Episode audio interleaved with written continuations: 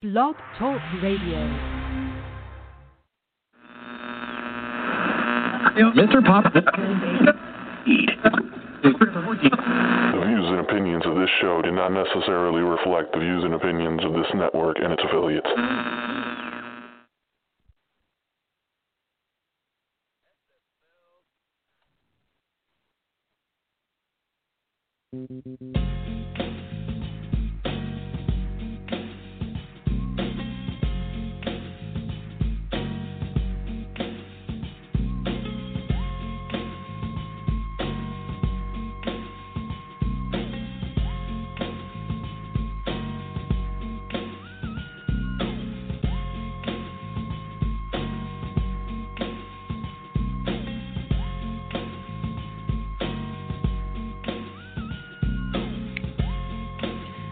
Going on, SFL Nation? Sorry, I had a little bit of technical difficulties. How's your week going? We are now on Friday. Uh, shout outs to uh, Jacob Ovett and Mel Davis and Ezekiel Love uh, for saying that their GM is laid back, gin and juice. And for those who don't know, from uh, Los Angeles, California, of course, this song is befitting. But how you guys doing this week? I hope it was a great week for you guys. Uh, here on the East Coast, we've been suffering uh, significantly with this, this terrible cold. Uh, not even gonna lie, I, I, I literally sat there and was like, man, I, I can't believe I live out here. But I hope you guys had a good week. My week was amazing. Uh, for the most part, got some news that uh, is exciting as well as new, and some information that I guess uh, changes could potentially change the course of my life. So there, there's some good stuff happening. Um, last games are behind us now. We are looking forward to these week's games, and uh, yeah, I hope everything's good on your side as well. Um, and thank you for tuning in tonight. Uh, and uh, you know the way today's going to break down is going to be pretty simple, right? So we're going to talk about uh, the upcoming games. If you came here trying to hear last week's games, if you listen out on Mondays on the SFL Audible, uh, you end up hearing all about um, last week's stuff. We discussed what happened through the week and whatnot. On here, we're going to talk about next week's games. Uh, we'll ha- talk about uh, some of the leaderboards, and then we'll go into our first interview of the evening, uh, which would be free safety Bo Martin Jr. of the Lone Star Glory and DT of the Portland Fleet, uh, Gary Birney. So that should be a very, very exciting evening. Without further ado, like the song says, lay back relax, and you know what? Go ahead and uh, let's get started. All right. So, talking about the uh, upcoming games for Week Two, uh, we got on Saturday, January 30th, uh, Los Angeles at Houston. That will be at 4:30 p.m. on 11 Sports uh, and streaming on For the Fans Twitch. Uh, we have Lone Star at Carolina at 5:05 p.m. and that will be on TV uh, the ESN bonus coverage, and it will be starting off streaming on SFL Twitch and then moving over afterwards. We have Jacksonville at Florida at 6:40 p.m. That will be on Seven Sports and streaming on for the fans Twitch. Uh, Queen City at St. Louis uh, will be at 7 p.m. Uh, sorry, 7:15 p.m. Uh, and that will be on TV ESN bonus coverage as well as streaming on SFL Twitch. Arizona at Charleston that will be at 9 p.m. streaming on LSN for the fans, Facebook Live, and Twitch. And then we have Portland at Tulsa at 9:20 p.m. and that will be streaming uh, on the SFL and Twitch. Very exciting game, you know. Nelson's looking forward to the Portland Fleet game. Uh, Sunday, January 31st, we'll have the first game at 4:30 p.m. That'll be um, that'll be streaming on for the fans and Twitch. Uh, at 5:05, we'll have Fort Worth at Louisiana streaming on for the fans, bonus coverage, and uh, SFL Twitch. Uh, at 6:40 p.m., we'll have Sioux Falls at Baltimore. That'll be streaming on for the fans, uh, as well as the for the fans Twitch. Uh, we have uh, Vancouver at 7:15. Sorry, p.m. We have Vancouver at Atlanta. That will be streaming on for the fans, bonus coverage and SFL Twitch. We have uh, at 9 p.m. Uh, DC at Denver. That'll be streaming on LSN for the fans, Facebook and Twitch. And then at we will have the last game of the evening, which will be Vegas at San Diego, streaming on uh, SFL Twitch, and yours truly will be broadcasting that game. So, great lineup. Again, um, kind of looking at the games, of course, I'm, I'm excited about Portland at Tulsa. Tulsa's a strong organization. We'll talk more about that game later on with head coach um, and director of player personnel Mel Davis uh, to kind of dissect what we're looking forward to in Tulsa, what they do well and whatnot. But you know, I'm excited to see it just for an opportunity to get some redemption over last week's game.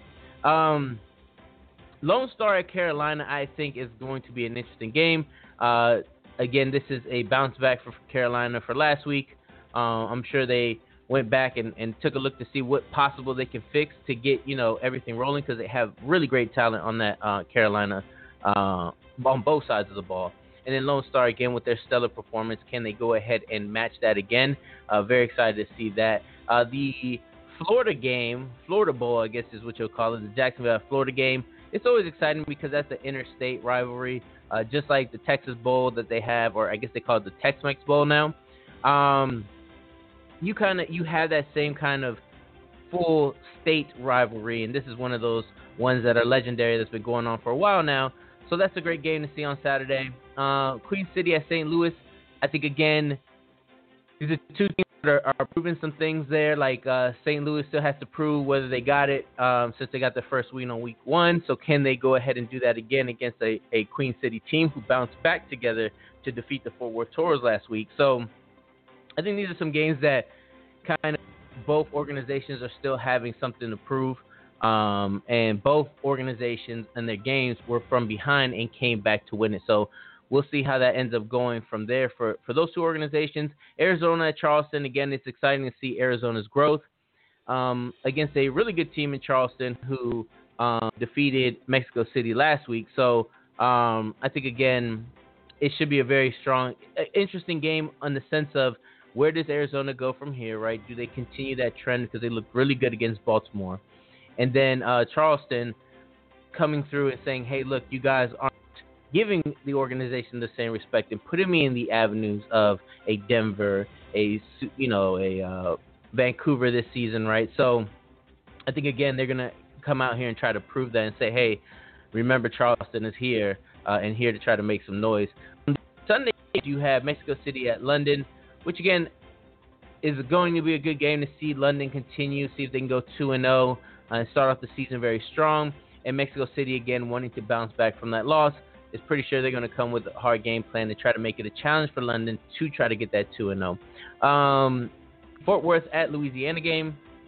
That's another game that it, it should be exciting. Fort Worth with their new quarterback, uh, Cam, you know, I think that's what everybody's really excited to see because he did really well in the minors. And that's my guy. We uh, we both played on Ann um, for the first season of the minors, and again, love to see their successes and what they're doing. And again, both franchises starting at the same time. It's always great to see what your what your brethren would do. But I know Louisiana is no easy feat, and just because it wasn't the Louisiana we saw normally does not mean we're not going to get that lethal Louisiana either side of the ball. I'm going to get you type of, of, of playing style. So I wouldn't be surprised if that if they try to come out again with that vengeance to try to prove what what we saw against Vancouver was just a situation. Everybody kind of adjusting to uh, legendary mode. Uh, we Sioux Falls at Baltimore.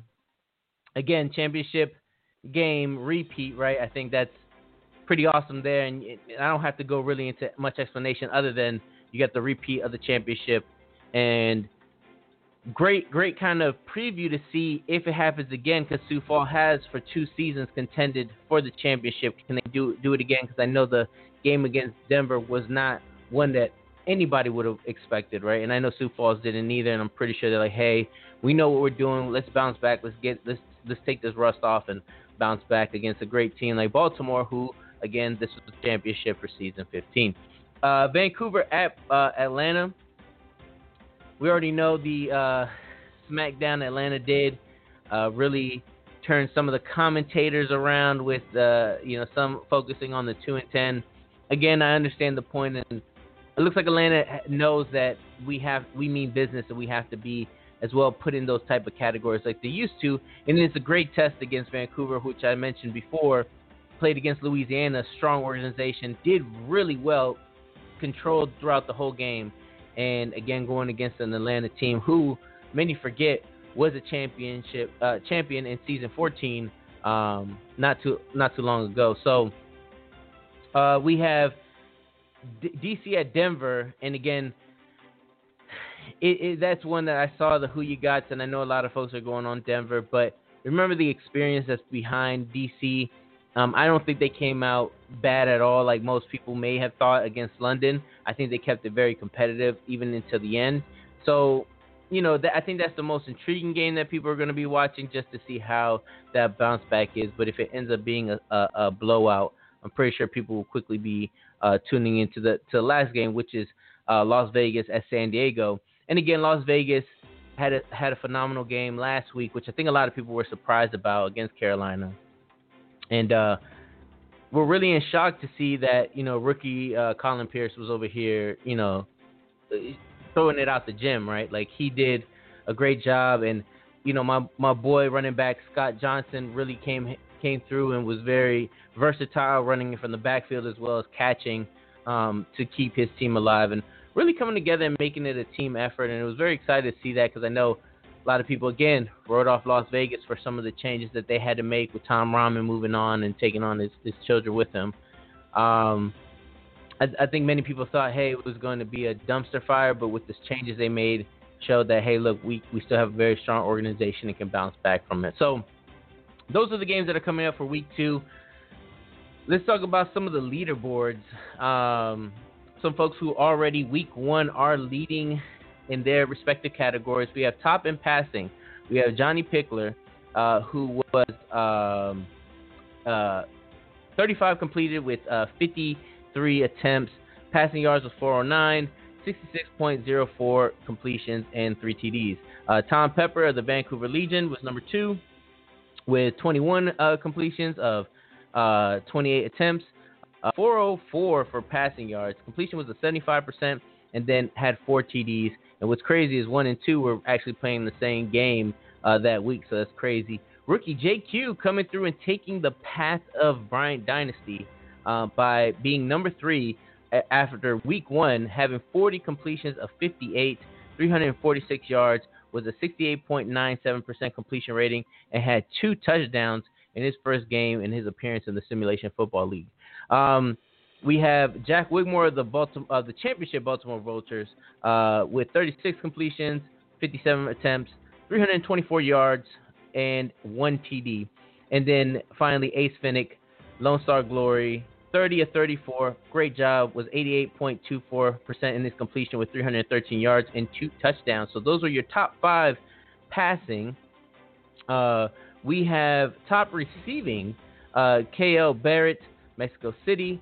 Uh, wide receiver has 11 uh, catches for 174 yards, two touchdowns, um, and had 12 targets that game. Uh, Kendra Hall of the Kendra uh, had a phenomenal job that she went ahead and did in her first game and really helped Vancouver look like a strong, strong team this season.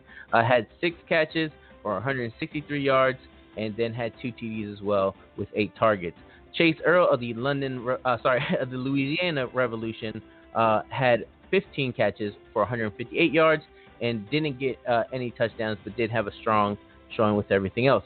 Uh, Eagle Mondavi of the, for some reason on the website they have you as the Albuquerque Adams, but we all know from the St. Uh, St. Louis Gladiators, has 13 catches of 152 yards and uh, two touchdowns with 15 targets.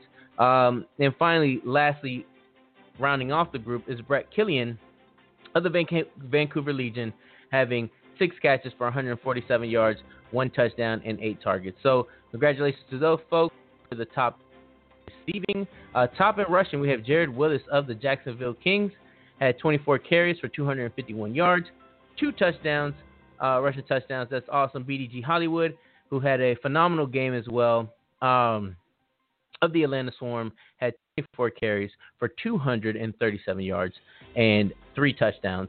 Uh, we have Gerard uh, McChesney of the Denver Night Wings having 28 carries for 159 yards and two rushing touchdowns.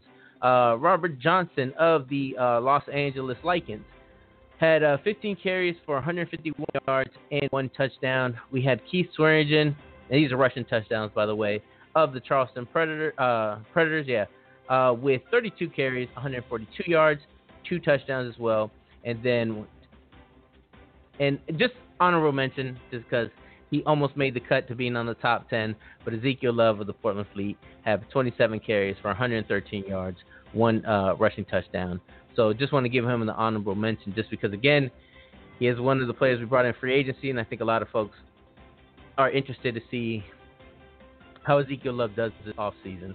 Uh, top defensive players we want to recognize is Buddy Blaze of the Los Angeles Lycans.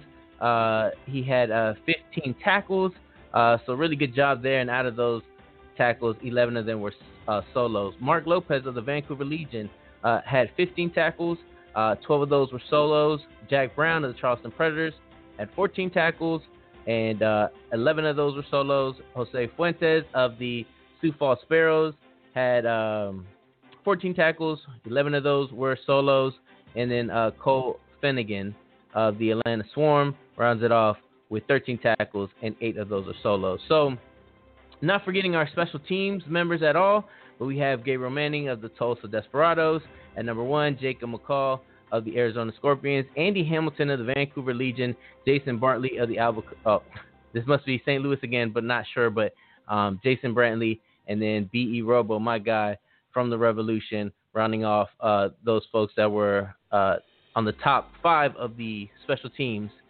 And then finally, we got our top kickers because kickers matter. Shout out to my man ben, uh, Benjamin Warner. He knows the deal. But we have Shark Tarkton of the Baltimore Vultures at 100% 6 of 6. Nico Cappuccino of the San Diego Mavericks, 100% 5 of 5. Sammy Steele of the Atlanta Swarm, it was 3 of 3. My man David John of the Portland Fleet at, at number five, running us off at three or three, and it was kind of matched. So I, you know, there was a couple people at three or three. So like we said, Sammy Steele, David John, Ethan Sneed, and Amanda Moyer. I want to recognize all you folks because you it's kind of a tiebreaker between the three. It's not fair to not share, but you all were three or three or 100%. So great job to the kickers that were involved. Then again, amazing job. Week one in the books. We we're gonna put in the past. Week two is right around the corner, guys. So please join us, watch the games, uh, shout out to all the broadcasters, broadcasting teams that put in the hours and the time to do research. Shout out to you guys.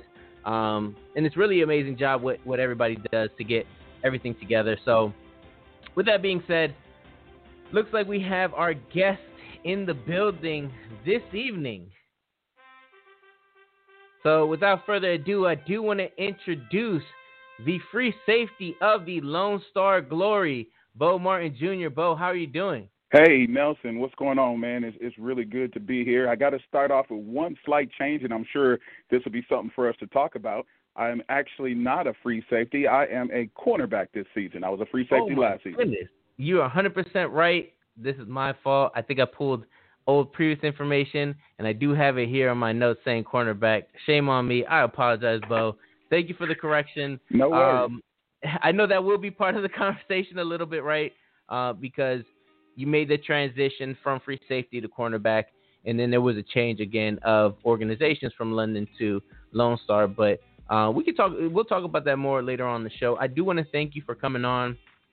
You know, uh, you are a person who I always see like in and outs of different content streams, right? Dave Axis, um, seeing you on Netma, on, and then you jumped on the Discord channel for ours and inside the league, and you're always somebody who's always around and in a good way, right? And I feel like again, your support for content creators, we need to show some recognition for you because I always see you around and active, and I think that's something that definitely needs to be recognized. And I think Lone Star got a great player and a great person to represent that Lone Star Glory team, uh, who I respect a lot with Dave Axis and the rest. So uh, it's a pleasure having you this evening. Um, thank you again for making that adjustment. Um, but you know, before we get, um, you know, how about you share a little bit about yourself, and then we'll kind of go from there. Yeah, well, first of all, uh, thank you for that recognition, man. I, I, I really do appreciate my content creators. Um, you know, you got yourself, Ashley Jackson, uh, Dave Axis, you know, all of you guys. I really look up to you all for, for creating the content. Um, that's actually something which I would like to do at some point in the future. Um, and I'm sure we'll get into that later when we once once you get to know a little bit more about me, you'll find out why. So, uh, but yeah, shout out to you all for doing what you do, uh, Coach Craven as well with Coach's Corner. Um, all of you guys are content creators, and there's more too that I that, that are just escaping my brain right now. But Um, you all do so much for the league. The least I can do is tune in and participate. So I try my best to do that because I know that it, I know that we are SFL as a family, and uh, so if it, if we're going to be a family, we have to be there to support one another. So um, I definitely definitely appreciate what you guys do for the league. I appreciate it, bro. So, you know, it, um, if, if that's something you're going to do, I think you're in a perfect spot because Dave has an amazing show that he puts together, right? Like, and you've seen the growth in, on his show too, going into Twitch and the graphics and everything that's being put on there. Now to seeing live views, um, I think you're in the perfect place to get with somebody who has this kind of uh, ability right now. That's kind of um, kind of going forward, pushing the content team even more to try to think outside the box. Um, I think you're in the perfect spot if you ever decide, or whenever you do decide to do it. Um, you have a perfect supporting person who I know for a fact Dave Axis would, you know, be head over heels to help you out to try to get your show off off the ground, just like he's done for other um, content creators that that are in the league now. Um, so I'll be excited when I hear, you know, you got your own show. So I, as as you're doing with me, I can do right back with you and show support and appreciation. Because you're right, you know, I check out everybody's stuff because they put in the hard work and dedication and ensure that that their their opinions or their viewpoints or however they see this league uh, gets introduced out there, and then it kind of allows us to all to partake in something that you know outside of the games you don't really get to partake in, um, or you do, but maybe it's just through Discord and you get to you know if you're at work or at home or doing whatever in between, you could go ahead and still get SFL content on the go. So I do appreciate that. That's your viewpoint how you see what we do and uh, shout out to all those folks that do it. But yeah, as you were going to say, um, I'm sorry for cutting you off. I just wanted to thank you for that. Absolutely, absolutely, yeah. Um, so uh, a little bit about me. So um, my name is Bo Martin. Uh, Bo is uh, a nickname, but I've had the nickname since I was about three years old, and uh, my my first name is actually Matthew, but I go by Bo in most circles. Um, and so last name is Martin, and I am a junior. So Bo Martin Jr. is is my actual name. Um, I'm 43 years old, uh, born and raised in Milwaukee, Wisconsin, and uh, I have spent the last, uh, gosh, 12 years now here in Charlotte, North Carolina. So I'm an East Coaster like yourself. Um, oh man, you're dealing with the cold I, just like me. what'd you say? I said you're dealing with the cold just like me because we're all in that that same area right now. That's like the super chill that's happening out here. Yeah, it's it's really weird, man. A lot of people, you know, this is I I usually like I always tell people, Charlotte winters normally last about a month, maybe two. So we're right at the beginning of our winter. As what this is what I usually tell people. Um, and our winter usually lasts like mid mid mid mid January to mid to late February.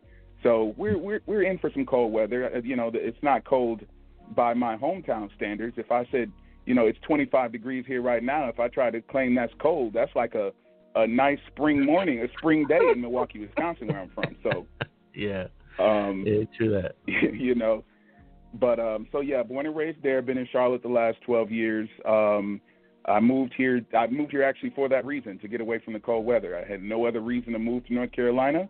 Um, no family here in Charlotte at the time. We just we just wanted to move here because it was a very neutral city to be. It wasn't too hot and it doesn't get too cold um, and there's very little propensity for natural disaster. So that's how we made Yeah. our decision um, Well, to smart. move here to Charlotte, North Carolina, and, and it's been a wonderful decision. We haven't regretted it since. Well, that's pretty cool. You know, Um, honestly, that that's that's an awesome reason. I think North Carolina is a beautiful state. I visited once um, to visit. I have family in um, Greensboro. Uh, now they're in Raleigh, but they were living at Greensboro at the time. And I say driving through North Carolina, it, it's so green and it's so clean and Yes. everything in between. I didn't mean to make that all rhyme, but uh, and the and the southern hospitality is amazing in North Carolina. Like everything, hands down. I love it. I told my wife if, if she ever want to retire and to a place that I feel comfortable enough to retire and not have many natural disasters, um, definitely North Carolina would Yeah. be the place to go. So I think you guys It- made. It's really fantastic. Yeah, yeah, yeah. Um, I, I, I we are literally we are we are literally three hours, uh, three and a half hours away from the beach. We are about two and a half hours away from the mountains. Um, we are very centrally located. We can we can be to the Appalachian Mountains in less than three hours. Uh, we can Yeah. be to Myrtle Beach in just in just over three hours. Um, I can be from my house to my friend in Atlanta. I can be there in four hours. Um, we're in a really great location, and like I said, uh, the propensity is low for natural disasters. We're just really we're nestled in a really good place in the country, and I'm really it sounds like an advertisement for North Carolina, but I, I really have no other plans to go anywhere else. no, like I said, I don't think it's an advertisement, but I enjoy it as much as you do. Um, me being Yeah. in Maryland, I, I you're not my that I far. brought my cheese head with me though. Yeah, so you're you're a Packer fan, I imagine. I have no beef with Packers fans, as as you know, hearing Ashley Jackson's show, she does because she's an Atlanta and a Chicago fan. I have no problem. Yes, my team and your team have seen each other before, which is the Washington football team. But if you want personal things, it, no, the the rivalry with the Packers isn't as high as I hold the rivalry with every single scumbag that's in the NFC East with me. Um, so you're good. You're fine over here. They ain't got no problems, and I know Cam is a huge cheesehead as well. So I'm pretty yeah, sure he's over yeah, there he jumping got good in his taste. chair. He's got good taste. but no, I um, mean you know, I- that's pretty cool. fun- Yeah. I was just gonna say, you know, we we didn't do too well last weekend, you know, but I, I like like I always tell people, man, I'm I'm green and gold till I'm dead and cold, and it, you know, I, would I have loved to win a Super Bowl this year? Absolutely, but um, you know, we're we're always right in the thick of things, and winning championships is tough, as as Yeah. we see here in the SFL. Winning championships is tough, and it's not for the it's not for the faint of heart. There's a lot of rejection, there's a lot of loss, and a lot of failure, and it's a great lesson to learn here for all our SFL teammates and family members is that winning a championship is hard. You know, you've got 24, 24 teams competing it out. I mean, just giving their giving their all, and at the end, there can only be one. So you've got one twenty fourth of a chance to win a championship, and so people need to understand that and trust the process. And I think it would really change the way people looked at these championships and really allow them to appreciate it more. Yeah, I think it's easy for folks to to kind of point sometimes and, and be like, oh, this team, this and that.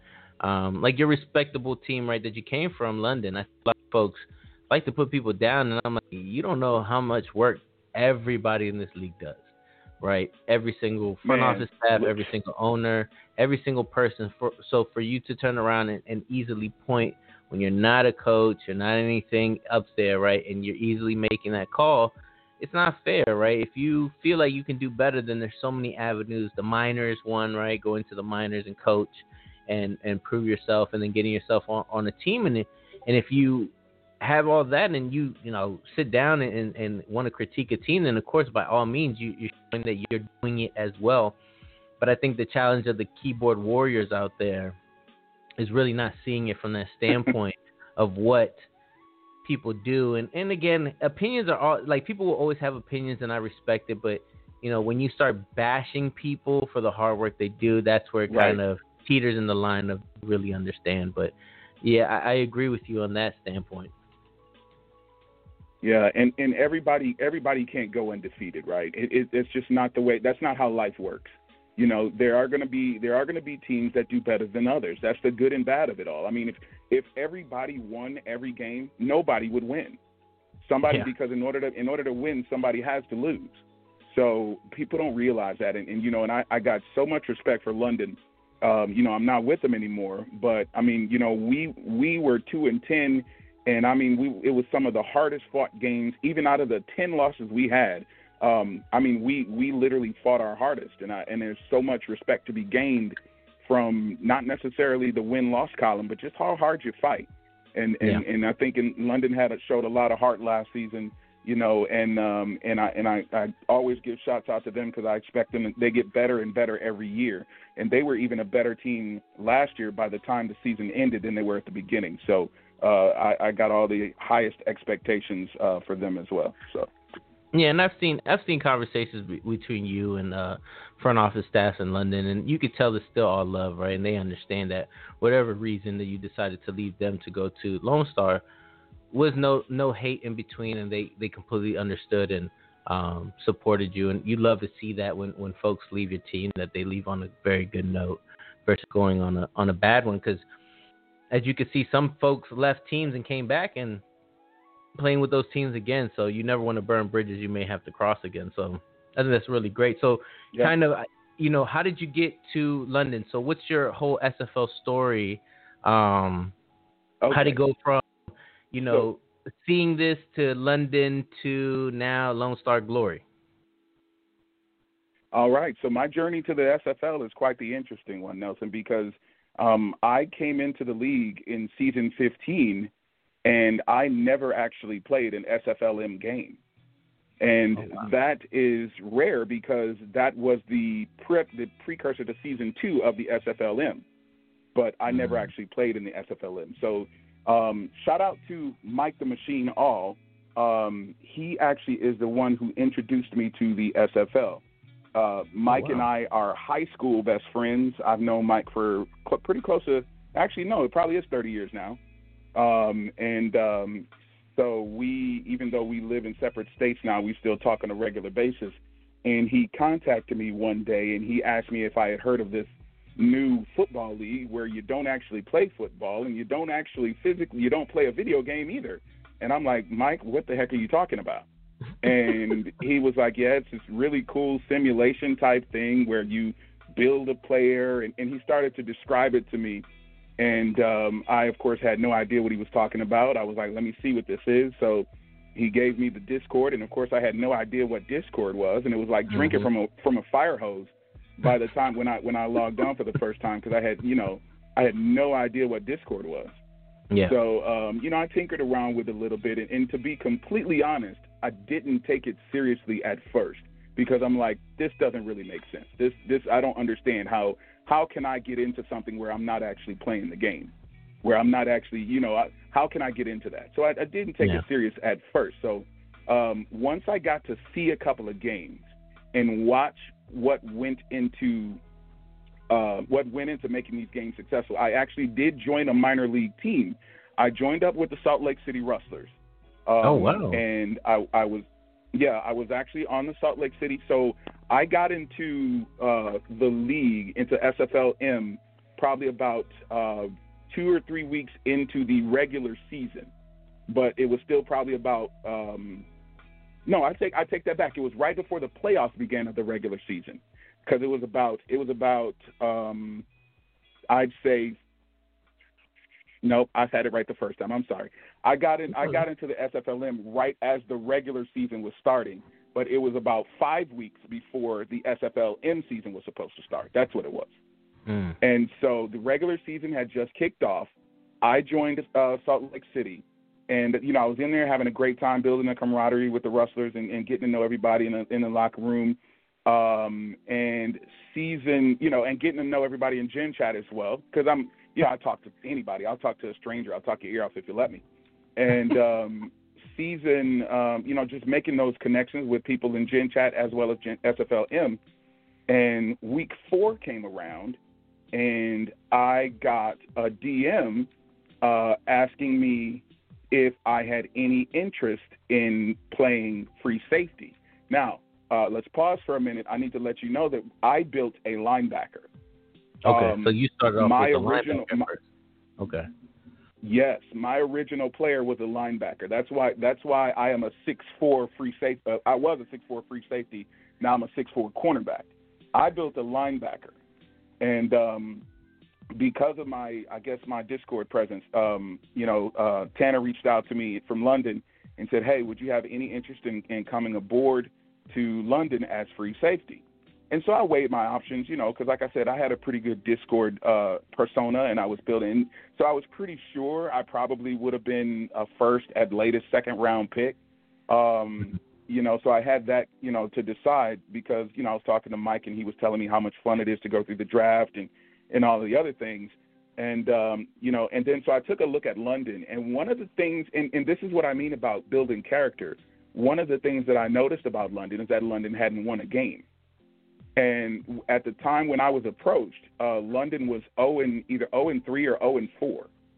And um, uh, uh, one of the players that they had ended up getting sent back to the minors, and so they were looking to replace him. And so I saw an opportunity to help build a team. And so um, rather than waiting for the draft, I decided to go ahead and join uh, the London Knights. and um, it was it was quite the the it was quite the show uh, when I first got there. You know, I'll be honest, not a lot of people had respect for London and what we were trying to do. Uh, some some major changes came about in around week five, around in mid week four, where uh, Tanner uh, and a couple other players took over the coaching duties and the, and the coordinator duties, mm-hmm. and immediately you could start to see the changes taking place. Um, we we lost our week five match, and but we were very competitive in our week five match, and you could start to see the change. And uh, week six, we got our first victory and so um, that's pretty much my journey journey to the SFL. Um, that's how I got uh, on with London without ever playing, actually playing in the minors. And that's what I always tell. I'm, I'm now a scout for the Madison Lynx, and that's what I always tell the, the minors is that even if you don't get drafted, don't lose hope. Don't give up on the SFL because you never know if your number gets called, you know, as, as to, to come up from the minors. Even yeah. if just stay stay positive, uh, stay active because you never know whether or not you'll be called up. That's true, and you know, it's so crazy because your story is very similar to mine, right? I was a, actually a non-contracted player, but I got put in the minors, right? So, of the non-contracted season, my team sold, uh, which is now the Louisiana Revolution, and um, I got placed on the minors. I was a linebacker for for uh, you know Annapolis, that's how I met, you know, Jeff and you know Eric Hammer and uh, Cam and just all these people, right? Scott Johnson was was playing with me as well. Hugo, um, just so many people came out of out of Annapolis, right? That were playing with me, and um, it. So I got to get a taste of it, right? And I think the minors allow you to see how the SFL is in a rookie standpoint. And what I mean by that is there's a lot of people. Um, there you have your own gen chat, which I feel is a little bit safer, right? Like, as you explained, which I think is a great analogy, is uh, yes, it's, it's like drinking water out of a fire hose, right? Like uh, you get bombarded and blasted with so much information in the Discord, the main one, right? That it could be a little bit tim- intimidating. So you end up going into the minors and everything else. And I think it, it helps you kind of easily get into the league and be able to, to run as soon as you're you're brought up into the majors. And I think the other thing that the minor also provided was a kind of like um like a crash course to this league in the easiest way possible. And then you got to meet future future players who are going to end up being you know, stars in the league in the future. And myself, right, when that happened around that time, Portland ended up getting a team. And then, I, you know, Jacob approached me and said, Hey, look, would you like to be my general manager? I said, By all means, I'd love to be your general manager. Um, I had to end up giving up my linebacker player, who I put in a lot of stock in, to restart my new player, the tight end, um, at Copper. But the main thing for me was to be able to build a team, right? Like, like, like a similar situation as you. Mel Davis is actually the person who told me, "Hey, there's this thing that's just like you know GM Madden mode, and it's in real life." And I said, "This is crazy. Like, I can't, I couldn't wrap my head around it." And then I got on Discord. I'd never been on Discord neither, and I was like, "What is Discord? Like this? That, what does this do? What is this? What is this on my phone?" And then figuring out that that's how you connect and how you stay connected with the community and everything else. Like you start working your way in there, but everything kind of works in its own and my first experience wasn't all that. Like my first experience almost quit the league, but I'm really glad I stuck through it just because again, I would never have expected to have a show based on this simulation football league and be able to meet great people as yourself because when I first got in here there was limited great people I had met.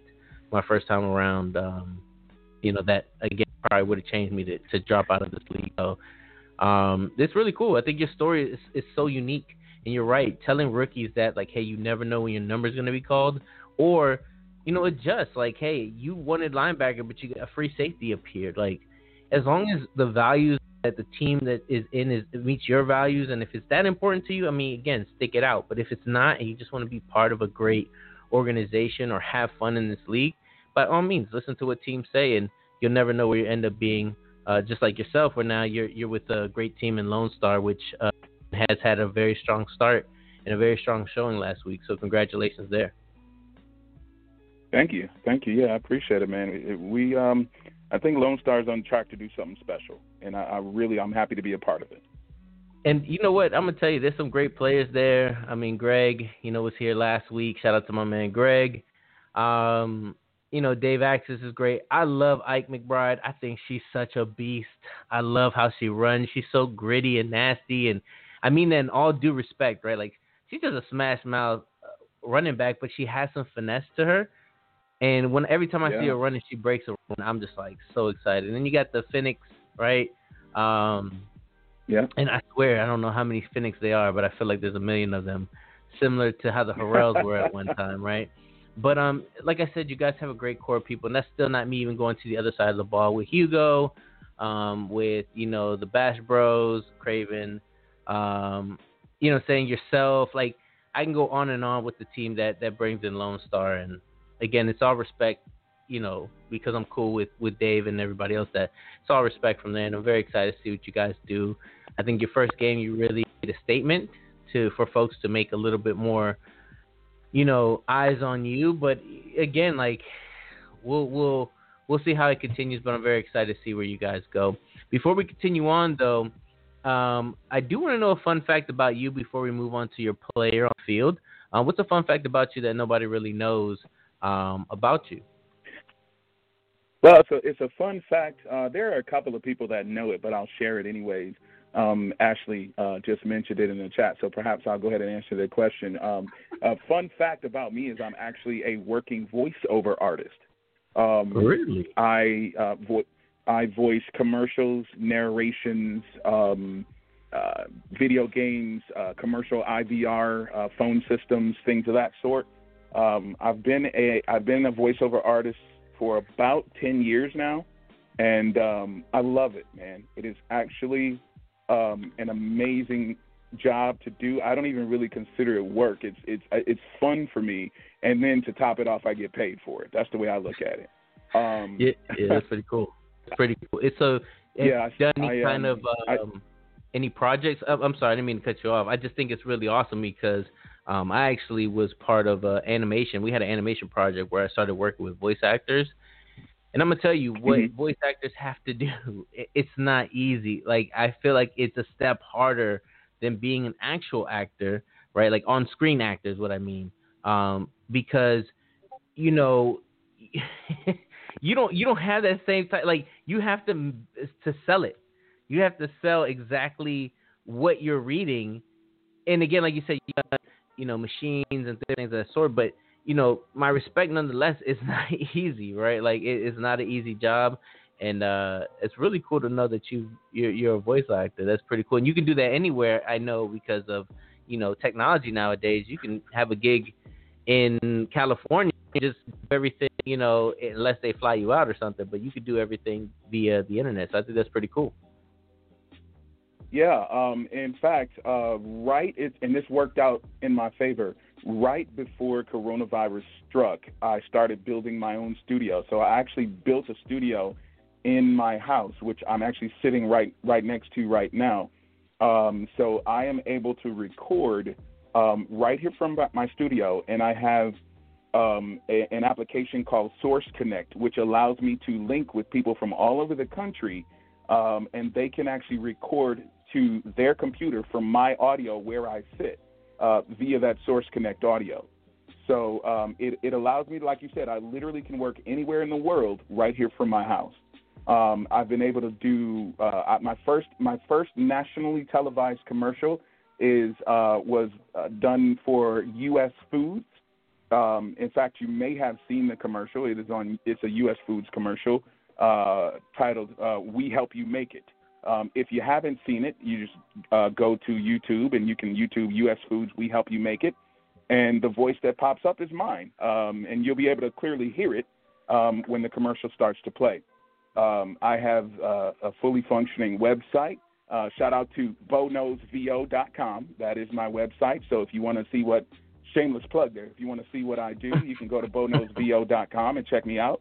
Um, I have a YouTube page, uh, Bo Knows VO uh, on YouTube. You can go there, and you can also listen to everything that I can do there. I display a lot of my work, a lot of the versatility that I have in voiceover, and like I said, some of the stuff I I just did it for fun. Like I did a I did a spot where I did Dr. Claw. Um, and so uh, it, this is just a teaser. If you go to Bo Knows VO on YouTube, you'll be able to look at it. But I did a spot where I did Dr. Claw, and I was like, "I'll get you, Inspector Gadget," and it was Oh, wow. really, really cool. And That just took me back and- to I did this childhood whole- right there. I, I did the whole, I did everything. I, I put together the music, the sound effects, the voice, everything. It was all me. Um, and I didn't get paid a nickel for it. I wasn't doing it for money. I was doing it to as a skill display, but also to just show how much I love voiceover. So um, I had a blast doing it, and um, so that's a fun fact about me, man. And uh, please feel free to check me out. Uh, YouTube at boknowsvo. dot- vo- boknowsvo.com is the website, and YouTube boknowsvo.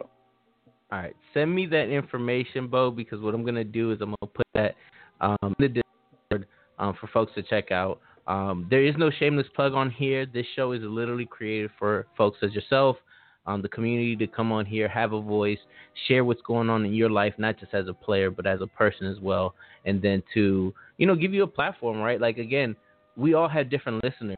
Ashley, Dave, like we all have different. I, I want to say just different groups, right?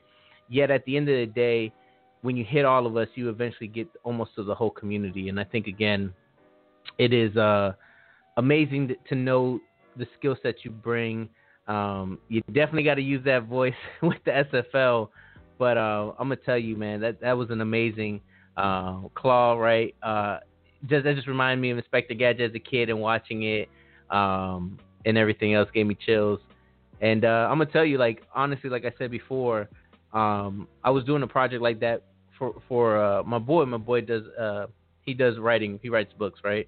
And he had a project that he wanted to do an animation of. We went into the studio and had to work with a couple voice actors, and it's not easy. And then these are not even. I think only one out of the six voice actors we actually used actually had some type of experience. The rest didn't. So imagine trying to help folks who never voice acted in their life to try to embody and live these characters. So getting images and, and giving descriptions and backgrounds, and then the director there telling them this scene, you're this, you're this location in this area, and I need you to play that and sell that. It just goes uh, crazy on on how, uh, and I can see the chat's going crazy right now. Um, but I think this is awesome, and like I said, I love to give you an opportunity to share this great information that you did today. So that's pretty cool. So now on to your player, Bo. Yeah, and also, I, I, but before we before Yeah, we yeah, move before on, we get I want to give you I want to give you a te- I want to give you a teaser. I'm not going to tell you any details, but I will say this. Uh, I see Cam Curtis in, in in the chat there, so I will a shout out to Cam Curtis. I will say this: um, you will be hearing my voice in the SFL very soon, um, and uh, it's already in the works. I'm already working on something, so expect to hear me in the SFL uh, in the next couple weeks. All right, I'm excited to, to hear it, Bo, and I'm really happy that you shared that tonight. Uh, hopefully, if anybody who's listening who didn't know that now knows. Um, and like I said, it's, it's awesome. Uh, hopefully, if this animation project kicks off the ground, I'll be able to do something. But it's nice to know that I know somebody who's in the voice acting uh, scene that can maybe give me uh, some more information around it. So really awesome. So now going into that transition, right? You, you chose a free safety in London. Now you're a cornerback at, at LSG. Did you feel like that would be a position that would help you with those strong attributes that you have, being six four and whatnot, or were you considering other things? Like, walk me through how you ultimately said, "Hey, I'll be happy to be a cornerback." Um, so it was it was quite the um, it was quite the discussion that I had with uh, Mr. Dave Axis um, because my goal was to go back to being a linebacker. Um, I like I said when I built my player, I built a linebacker. It was always it was always my goal to be a linebacker. So um, when I when I departed from uh, London, I departed to go on search to be a linebacker. Um, enter Mr. Dave Axis, and um, we had several very good discussions. Um, uh, you know, Dave Axis is a very a very charming individual. Um, he talked to me about uh, the potential opening at cornerback, and um, and he pointed out some of the same things that you did about uh, my size and how a cornerback would be beneficial to to to be that size, and uh, how I would be more involved in the game because when I was the biggest part of when I was at London is I was the number two free safety, so Oh. there were a lot of plays where I where I wasn't on the field, and Mm. so um, Dave at the time apparently knew of a, a of a coming up of a an opening to be the number to be a starting uh, cornerback, and so uh, he offered that to me, and um, I gave it some thought. It was definitely an opportunity to get more touches, um, and then it, which is exactly what I wanted was to be more involved in the game and to be a starting cornerback would definitely get me in the heat of the game, and so and and then I looked at uh, the team. You know the team was the determining I probably the winning factor um uh, along with Dave and his in, his personality. Um but but the team you know from from Gunny to to Hugo to Greg Soto you know to to Ike McBride to Charles I mean literally I could just name everybody on the team um all of them are very very special people you know, Yogi's another one. Um, I, I could literally go down. I'm not going to do that, but everybody. Um, it, it, all of them are special people. They're all very involved in the league, and they they um, personify the attitude in which I wish to play, and that is team first, family first. Game will come into game will fall into place. Yeah. And I, sh- I probably shouldn't have said that out loud because that's our family secret. And you know, it, it, but you know, I but the, the the trick is I can say it all day long. If people don't believe it, the they won't buy into it. And Lone Star, Lone Star, Lone Star has a team full of people who have bought into it and honestly believe that we are a family who just so happens to play football together. And that is that is what sold me on LSG. Yeah, I think again, knowing the man hours we all put in this via from players to front office staff, right? Yeah, you you do consider these folks your family, right? And when your family's not doing so well, you know you want to be there for them, and you know when we are doing great, you want to support them as much as they, as anything they do, right? Just like now, like you know we're all connected through the SFL, so your success is my success, right? And putting out the things that you're doing will will eventually pay back. I always believe in when you put something out there in the universe, you get it right back tenfold. And if you put something positive out there, then you'll get that positivity back in tenfold. And I learned that the hard way because you know I was a rambunctious and hard-headed individual growing up, and um, uh, you know I went through some things that I probably shouldn't have, but somebody put it in perspective and said, hey, um, if you put negative out there, then negativity is going to hit you back tenfold. But if you give back and give positivity out there, then you'll receive that positivity in tenfold. And uh, shout out to my father who taught me that if you do anything in this world, you do it not to gain anything back. So if I do this, I don't come back and say, "Hey, Bo, you remember when I got you on the show?" And da da da, yeah, yeah. Now you got to give me back. Like, no, I do this out the bottom of Right. my heart. Because if, if if you intend to do something right and good for people, then you don't, you shouldn't expect anything in return. And it's probably why I'm one of the few men that get along with their father-in-law. But uh, my father-in-law knows that that's the type of man that I am. That when he's like, "Hey, can you help me?" If it's in my ability to help, I will always give everything that I can to my family uh, to ensure they're they're okay. And that's the same thing I bring to Portland. So I feel you with the saying, and even though it's a family secret, and shh, you know what I'm saying, but real ones recognize that and recognize that's honestly how you have to look at it because we're gonna spend seasons on top of seasons together. We got to look at it as a family. So I think that's awesome, and I, hopefully Dave, if Dave gets mad, blame it on me. Dave, if you're listening, I am sorry. Blame it on me. Don't blame it on Bo. Uh, it's just the information that I'm, I'm able to get at the time. So, um, so did you when you when you did model your player right? Did you did you model your player after anybody specifically in the original? Because I know you carried him over into being a, a free safety, but when you originally were created your player, was there anybody that you modeled him after? Yes. So um, originally, my player was 6'4", 250. Um, he was he was designed to be a souped up Ray Lewis. Um, Ray Lewis is, is is probably my all time favorite linebacker in the history of the league. and um, he's one of the reasons why I wanted to play linebacker. Um, I love his personality. I love his drive. I love his his his mental state that allows him to always believe that he can win, and and and and his attitude and his uh, his ability to inspire others is something that I took with me when I came to the SFL. And one of the reasons that um, I became known in the SFL is I is I used to always in the SFLM when I was uh, with the Salt Lake City uh, Rustlers, um, I would post motivational quotes um, and, and, and to try to inspire my team to victory. Um, and so Ray Lewis um, was just a really positive influence on his team, and you couldn't not want to win when you were with Ray Lewis. He wouldn't accept it, and uh, yeah. so that's who I attempted to. That's who I attempted to model my player after.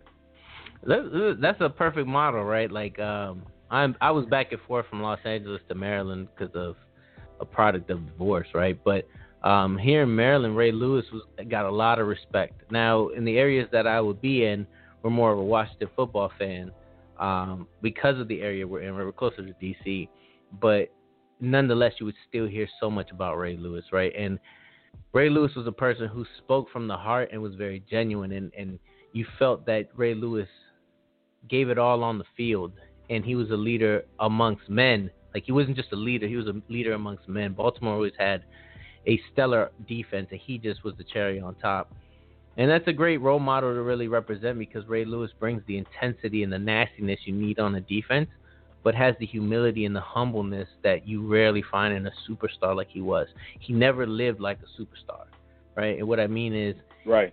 He just never gave you that aspect of like, hey, I don't care, or like, I, my talent carries me. Like, no, he was gritty, nasty, and he was so humble about it that you could not help but being be a Ray Lewis fan even after you know his whole situations, I still held Ray Lewis down because I felt like at the end of the day, that man is a real genuine man, and you always appreciate that. Plus, he came from the U, which my favorite player of all time, Sean Taylor, came from, and I'm a huge Sean Taylor fan. That is my favorite player of all time, and my connection to him, my affinity and the connection with him is only solely because when I started taking football serious, that's who I looked up to, and he was the first pick in that draft. Um, then I followed him, and he ended up being such a superstar. And I always will remember watching uh, the NFL draft and analysts saying, "You can't take a safety that high. That's so stupid." Da da da. What is Washington doing? And him coming out and just smashing people in the mouth and just really creating havoc yep. at a rookie get, in at his rookie season was just amazing. So awesome, awesome uh, to share that Ray Lewis is the inspiration to your player. Now, other than linebacker, and I know you're now safety and, and, cornerback. What other positions did you consider initially being like, hmm, maybe I could do this or that or whatever the case may be? What were some of those positions? So okay, so one of the reasons why I, I, I did consider cornerback, and that's one of the reasons why I was able to move to cornerback. I was okay with that decision. Um, but I also considered uh, defensive end um, the the pipe dream was, and still, you never know. Somewhere down the line, it may be. It may take me a couple of seasons to get there, but the pipe dream was for Mike the Machine All and I to be defensive end bookends, and oh, wow. so um, yeah, that would have been. I feel like that would have been a, a force for the league to reckon with. Um, so I did consider. I did consider that uh, when I first entered the league, and um, like I said, you never know. It may it may come it may come to fruition somewhere down the line. But um, you know, so I considered defensive end, I considered cornerback, but linebacker was always my number one. Um, but I did on the offensive side of the ball, I did contemplate tight end. Mm, okay. Yeah, I was I, I when I had to let go of my player, it was an opportunity for me to restart and I really sat there and I wanted to do safety, right? I told you my favorite player of all time is Sean Taylor, and I would love to have represented him on the SFL field.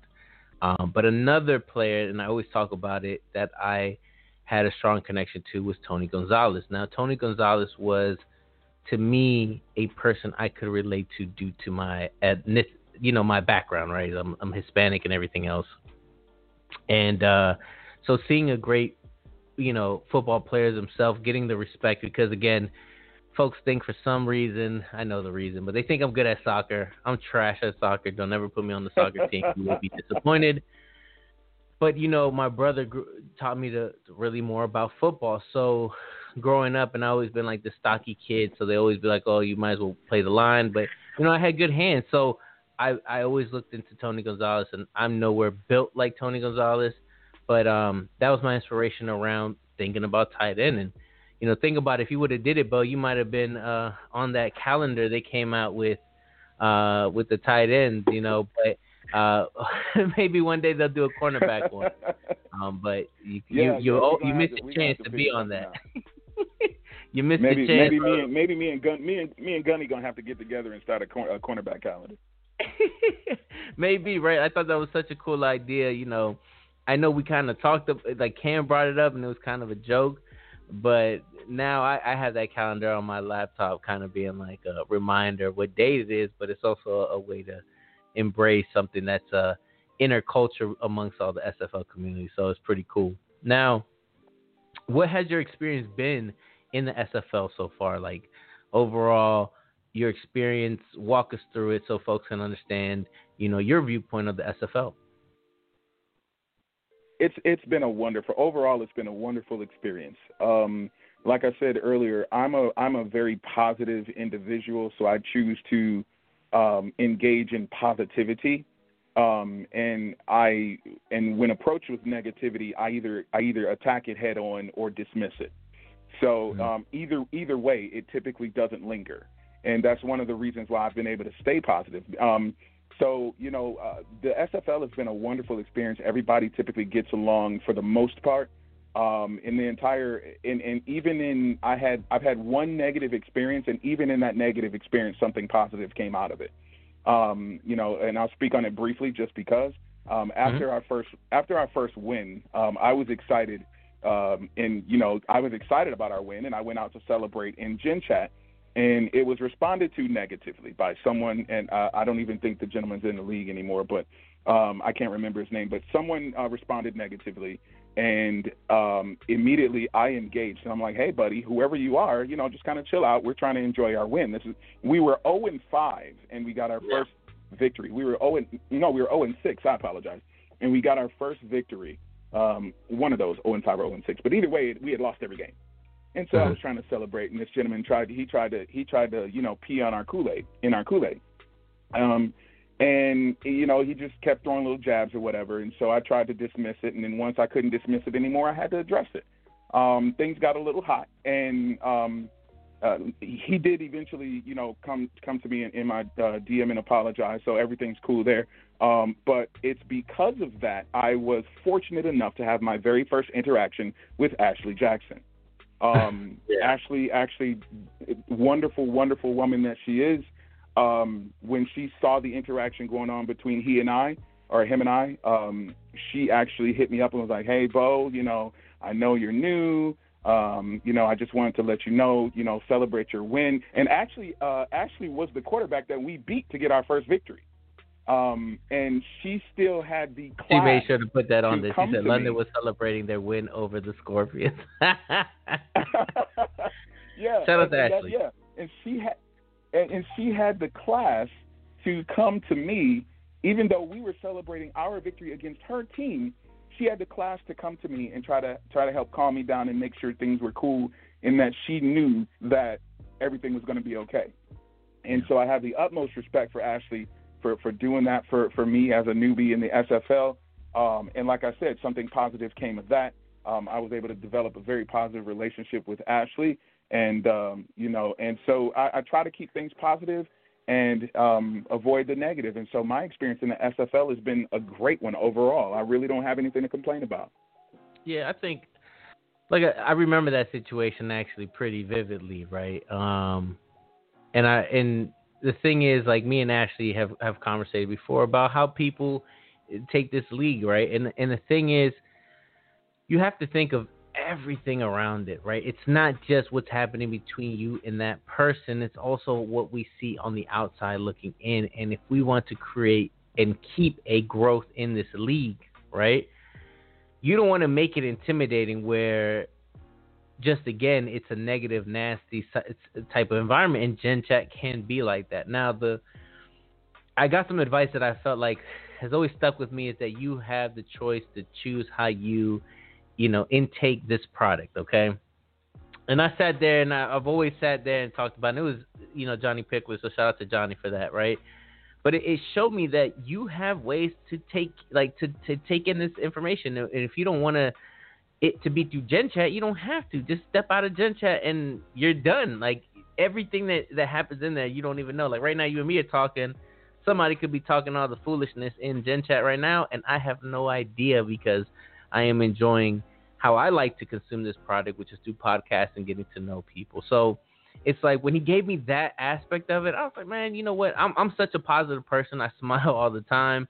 Um, I do have a small. I do. Why am I lying? I have a temper, but um, I, I have grown to to really change that and understand that it is in my power to change that mentality and don't allow things to get me in that realm where I'm out of that positivity in that in that space that I'm telling you, man, when you are really happy in life, um, you feel ten times younger. I'm not an old older gentleman by any way, shape, or form, but what I mean is you just feel like you are youthful, you feel like like just everything's different in the a- aspects of it, and you seem to attract better things. And even when things go bad, when you're positive, it seems like they go through a lot calmer, if that makes sense. But at the end of the day, I feel you, Bo, because I'm I'm in the same boat, and um, I think again, if, if you, I probably would have. I had times where I wanted to react that way, especially how folks like we talked about before, easily to point at Portland and and and, and make fun and, and really try to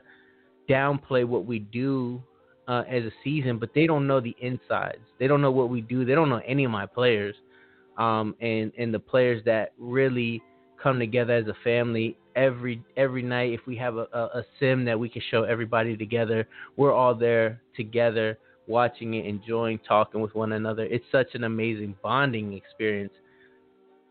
People who are quick to create an opinion, they'll never see that, and it's okay. Right. I don't have to appease right. everybody. What I have to understand is I need to work, keep my head on the, you know, keep my head grinding, just hands in the in the ground, and keep on pursuing what we know what we're going to achieve, and do that with the people who do believe in us. Because, like you said, right, the statement that you shared before with Lone Star, if if people honestly believe it, then things change. And yeah. at the end of the day, it, it's just it don't come to Nelson's job after they close and cause a disturbance you'll see the temper.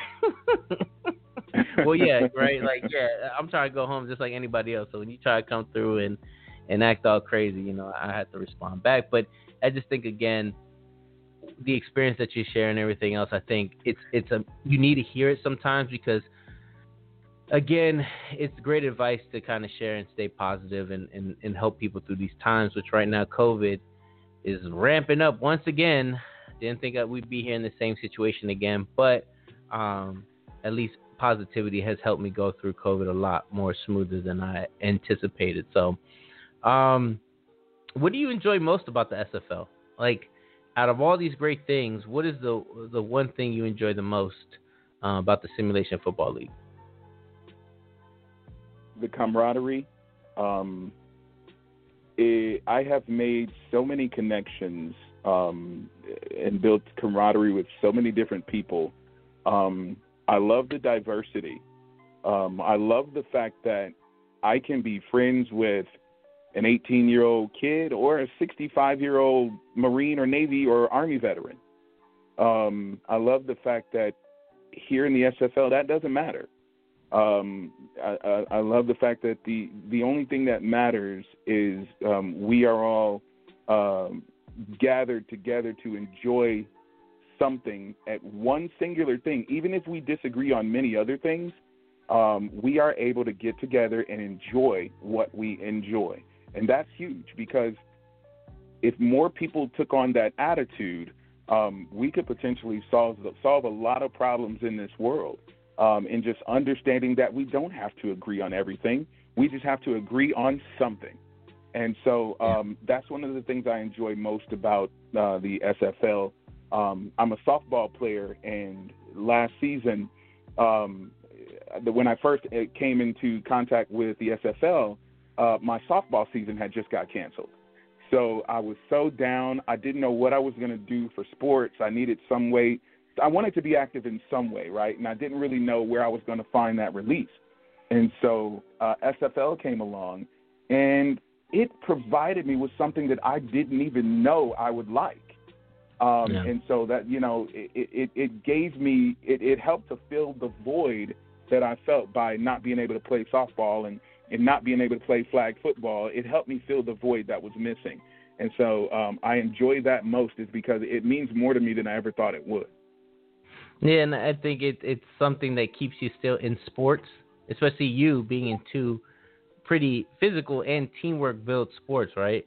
Um, I think it does give you a good release and a good way to kind of share that when we have to be cooped in into the homes. Now, what has been your best SFL memory thus far?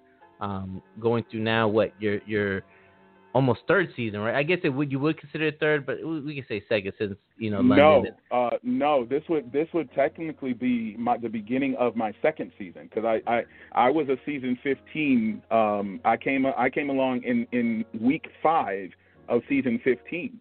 Ah, so yeah, yeah, yeah. Did, yeah. My, this will be my first full season in the SFL. Um, so, what has been the best memory so far? Yeah, between all those, then what has been the best memory so far? Because I, I, feel like you've been part of some pretty good organizations. And Salt Lake, shout out to Salt Lake Rustlers because I love calling their games, and a lot of their players were so exciting and, and, and very excited and happy about the league that I got to meet a lot of great people through, and some of them got drafted. But um, you know, what has been that best memory through all those experiences? Um, the best memory so far, and and I, I gotta, I'm gonna, I'm gonna, I'm going to um, preface this by saying um, my best memory will be replaced as soon as I get my first interception. but um, the best memory so far, I would say, is when I joined the uh, Lone Star locking, locker room. It was like a party.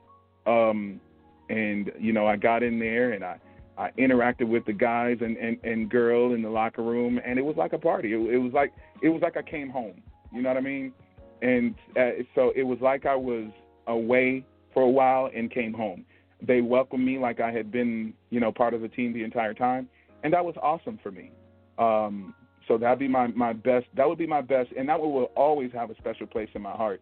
Um, you know, but like I said, I I am waiting to get my. I have yet to get an interception in the SFL, um, and so that is going to be my highlight when I get my first. Hopefully, I'll get one this season, this um, this game, this weekend rather. So, um, you know, if the if the Carolina Skyhawk quarterback is willing to play along, hopefully he'll let me get one off of him.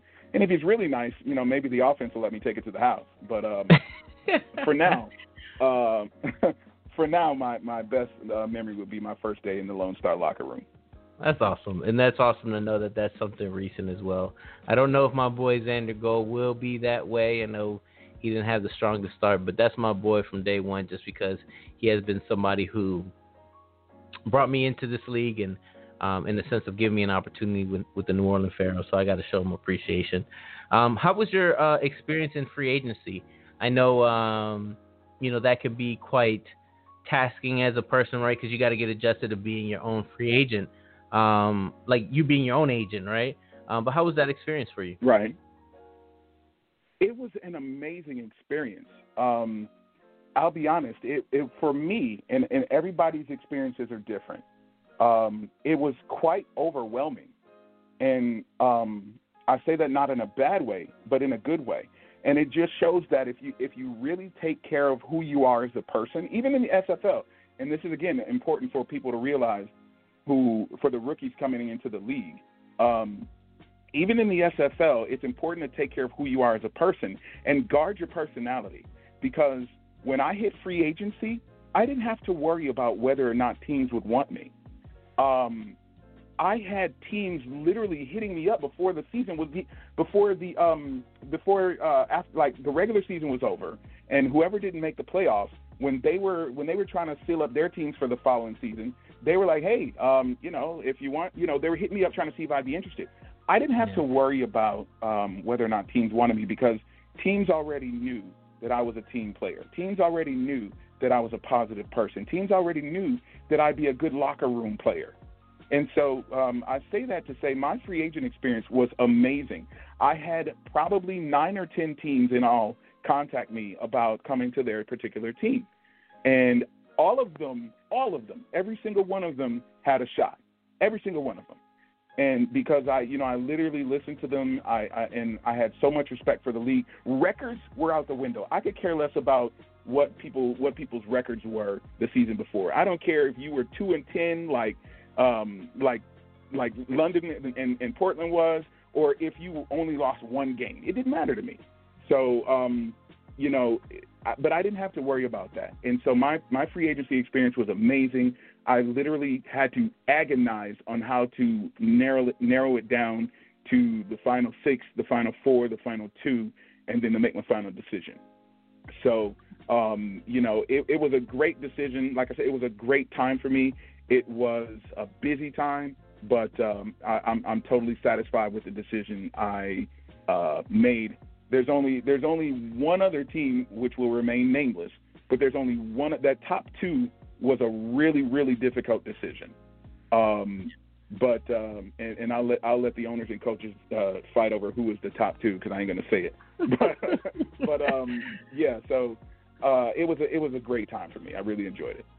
Yeah, no, and and that's awesome to really hear. And like I said, it's it, it's such a adjustment for people to do, but that talks about branding, which uh, is one reason why I respect Cam Curtis so much. You know, we had a uh, he jumped on the show one time, and we we really spoke about branding a lot, and I felt like that was such a huge thing that folks forget about, um, and that just shows that your brand was very strong for folks to say, hey, come join my team. Um, and help us in any way, shape, or form. So like I said, that's that's pretty awesome from there. Now, what advice do you have for rookie free agents? Since you were just in and were able to be with such a great team like Lone Star, uh, what advice do you have for uh, rookies or free agents going into the future? Um, well, I kind of dropped a few nuggets already as far as for the rookies, but I, will reiterate. Um, you know, be involved in the game. Um, be a part of the game um, you know, embrace embrace what the SFL is all about. Um, the SFL is bigger than wins and losses. Um, understand that the SFL is more than you know more than what your record reflects. Because at the end of the day, you are basically a simulated player. Um, you don't get to go out there and play the game. But what you can control is you can control who you are as a person. And so I, I always put a big emphasis on controlling what you can control. So my advice to the rookies would be stay positive, um, keep an open mind.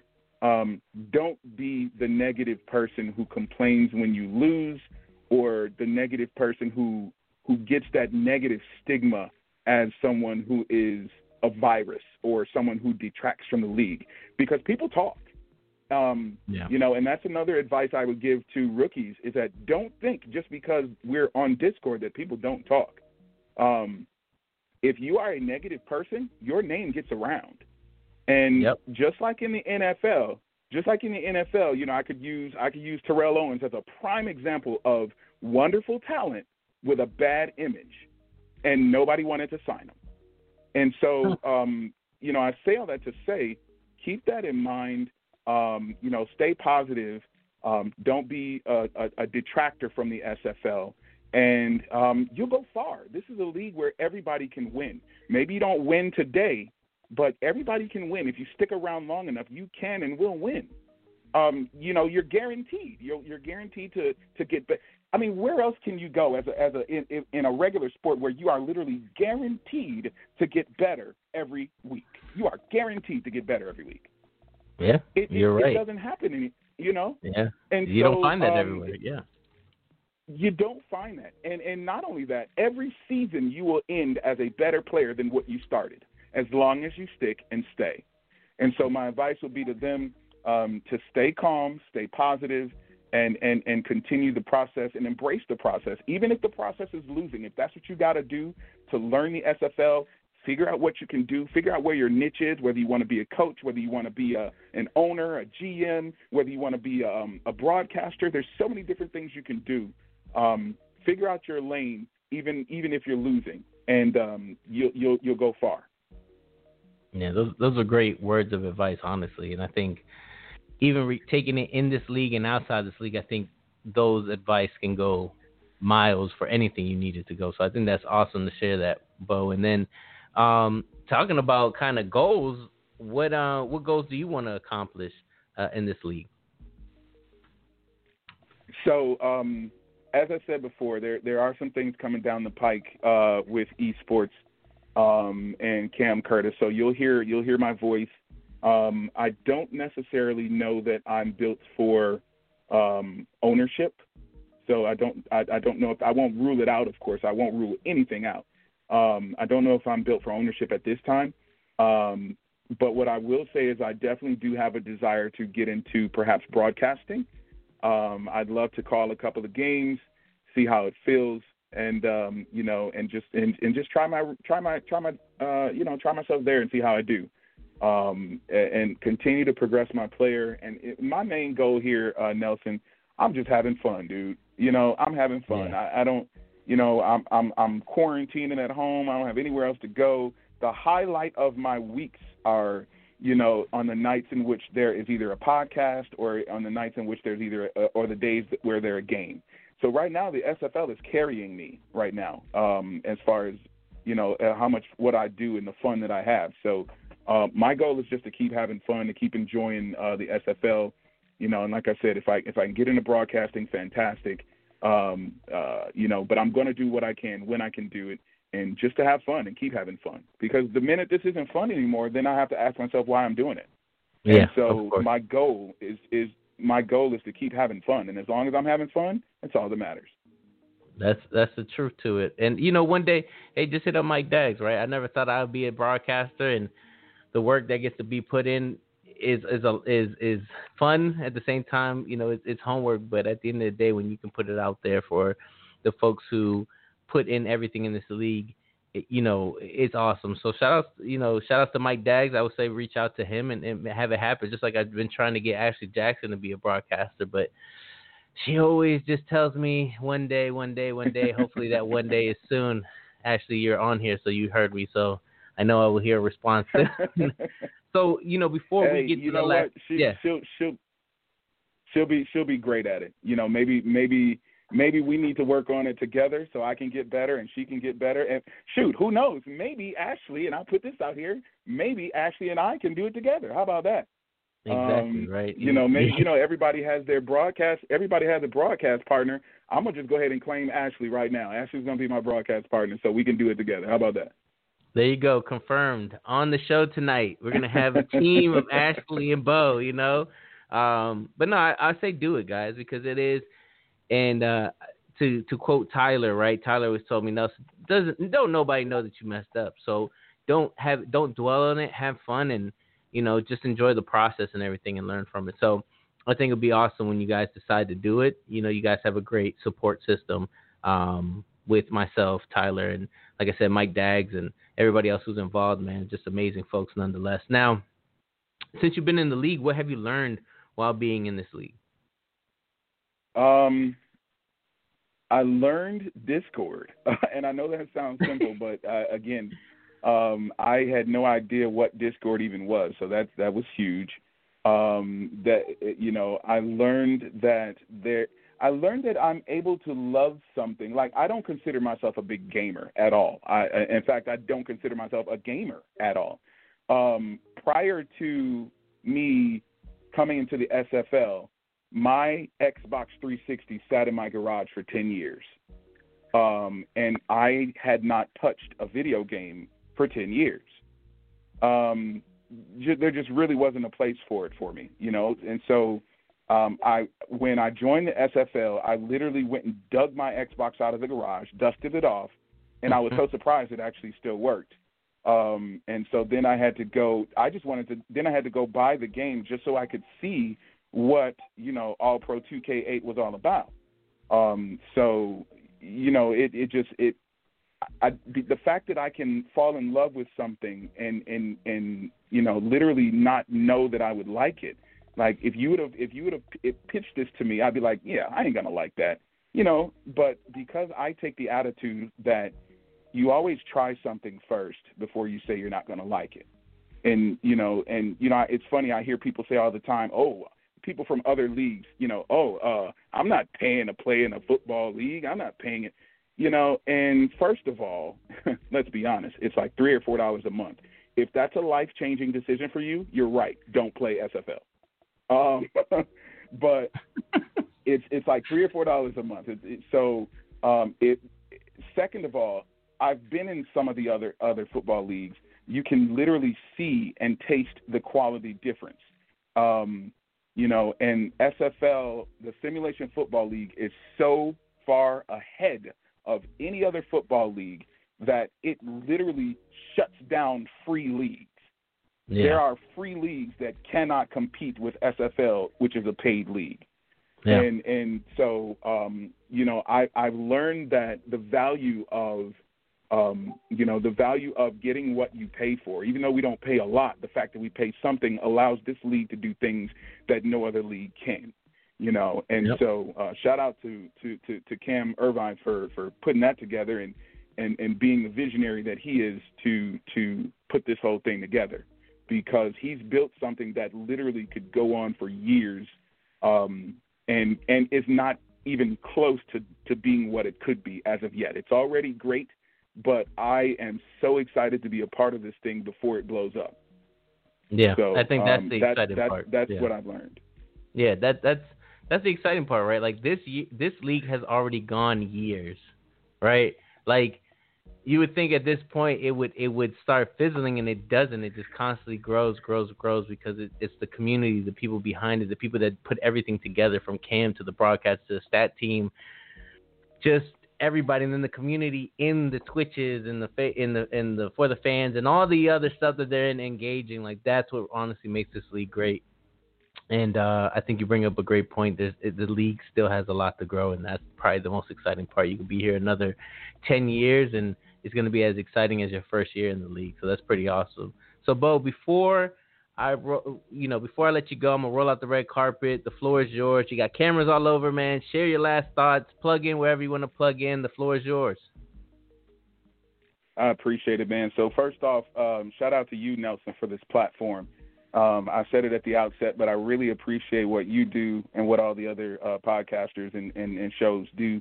Um, what I want to say is kind of just to reiterate what I said earlier. Um, you know, the SFL is a safe place.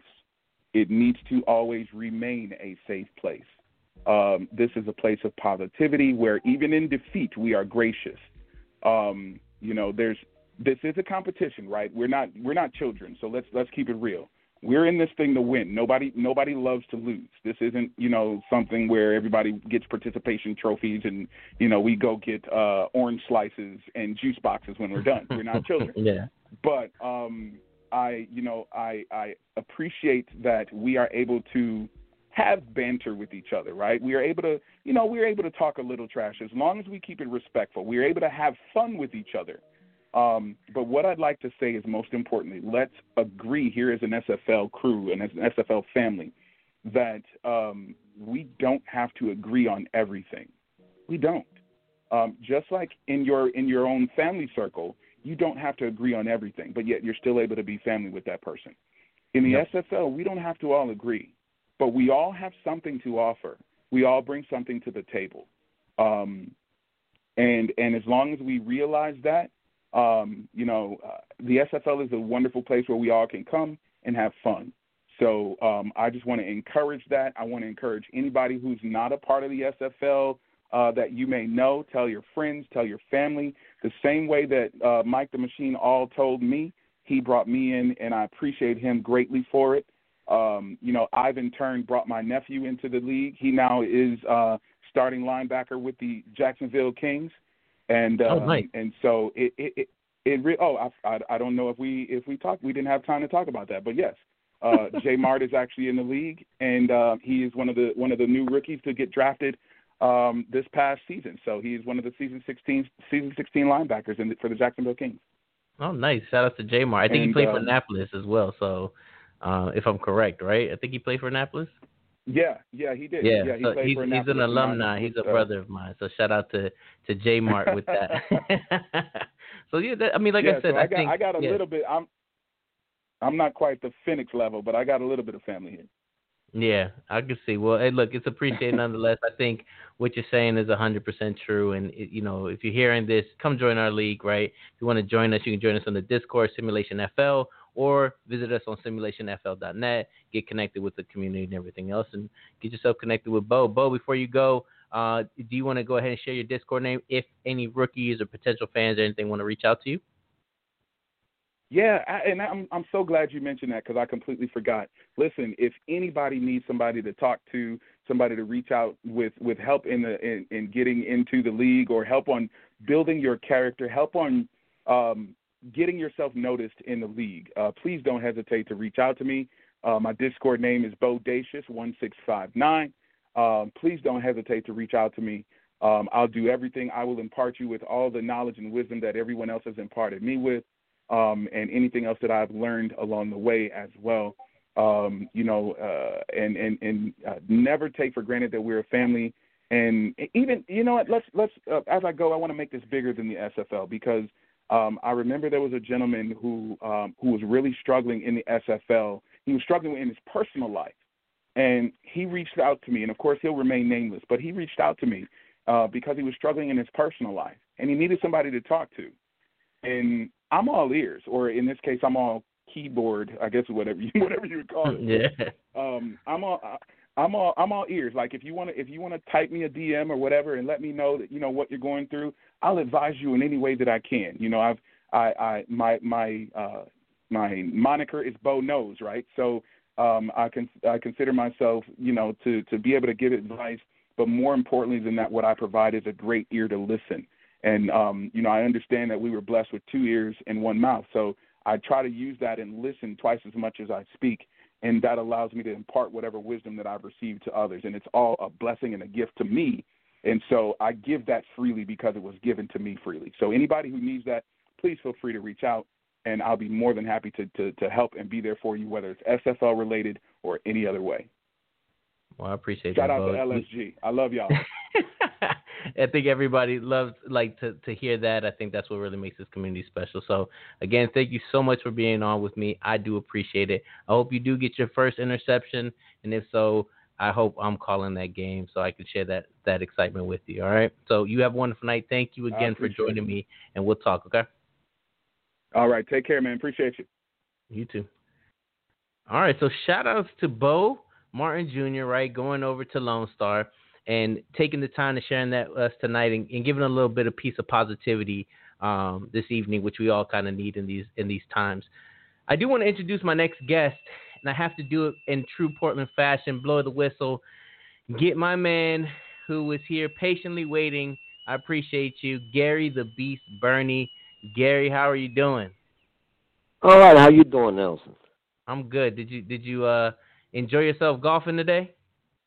Yeah, well, we we didn't get to play. I didn't get in till uh well, I got in this morning sometime, but by the time we got picked up at the airport and got to the condos and stuff, it, it was actually they had a cold front come in yesterday, so it was only like about 50 degrees here, but it had a real strong wind. Wind chill factor was about 40. So I said, you know, let's just wait till tomorrow. We'll we'll we'll go out tomorrow. So I didn't get to didn't get to do any golfing today. Oh man, see that's why I was like, let me push it back, let my man Birney get Yeah, get a little bit of golf in, uh, and then well, you know, you know, I'm here for I'm here for five days, so you know I got plenty of time to, uh, to get get some golf. I got five more days to golf, so. Oh, well, you're gonna enjoy yourself, man. It sucks that you have to deal with the cold like I'm dealing with over here in Maryland, but at least you're you're, you're being a trooper and everything else, just like you are and everything else. So I appreciate you being here. We we tried last what was it last week or two weeks ago to make this happen. Some things came up, but I'm I'm really happy to finally get you on here. I always talk well, about great. the I'm glad story. to be here. Yeah, you know you and, and you and the other Gary, right? Gary Clem, Gary Squared. Um, you guys have been such an amazing duo to come in here, and um, really happy to have you. I always talk about the story, right? Because when when I first Uh, scouted you, Invisible. yeah, I was like, man, I was. like, I think I was a bot. yes, I, I was like, this guy's killing it, right? I'm like, I gotta talk to him. So then, you know, I reach out to you. I don't hear nothing back. So then I started trying to reach out to different folks, right? I, I think Roscoe was on your team at that time, and I reached out to Robert Garrett Jr. and I said, hey, you know, can you guys tell me anything about this guy? And they're like, well, we thought he was a generic player. We didn't think he was a real person. He doesn't really talk and da da da. So I'm over here like, man, somebody's playing with me. And at that time was the somebody had gotten caught having like four or five different players in the minors. Uh, they had like all these offensive linemen and things of that sort. So I'm sitting here like, man, I just caught another fake account. This guy's killing it. And I can't even have him on my team because he's not real.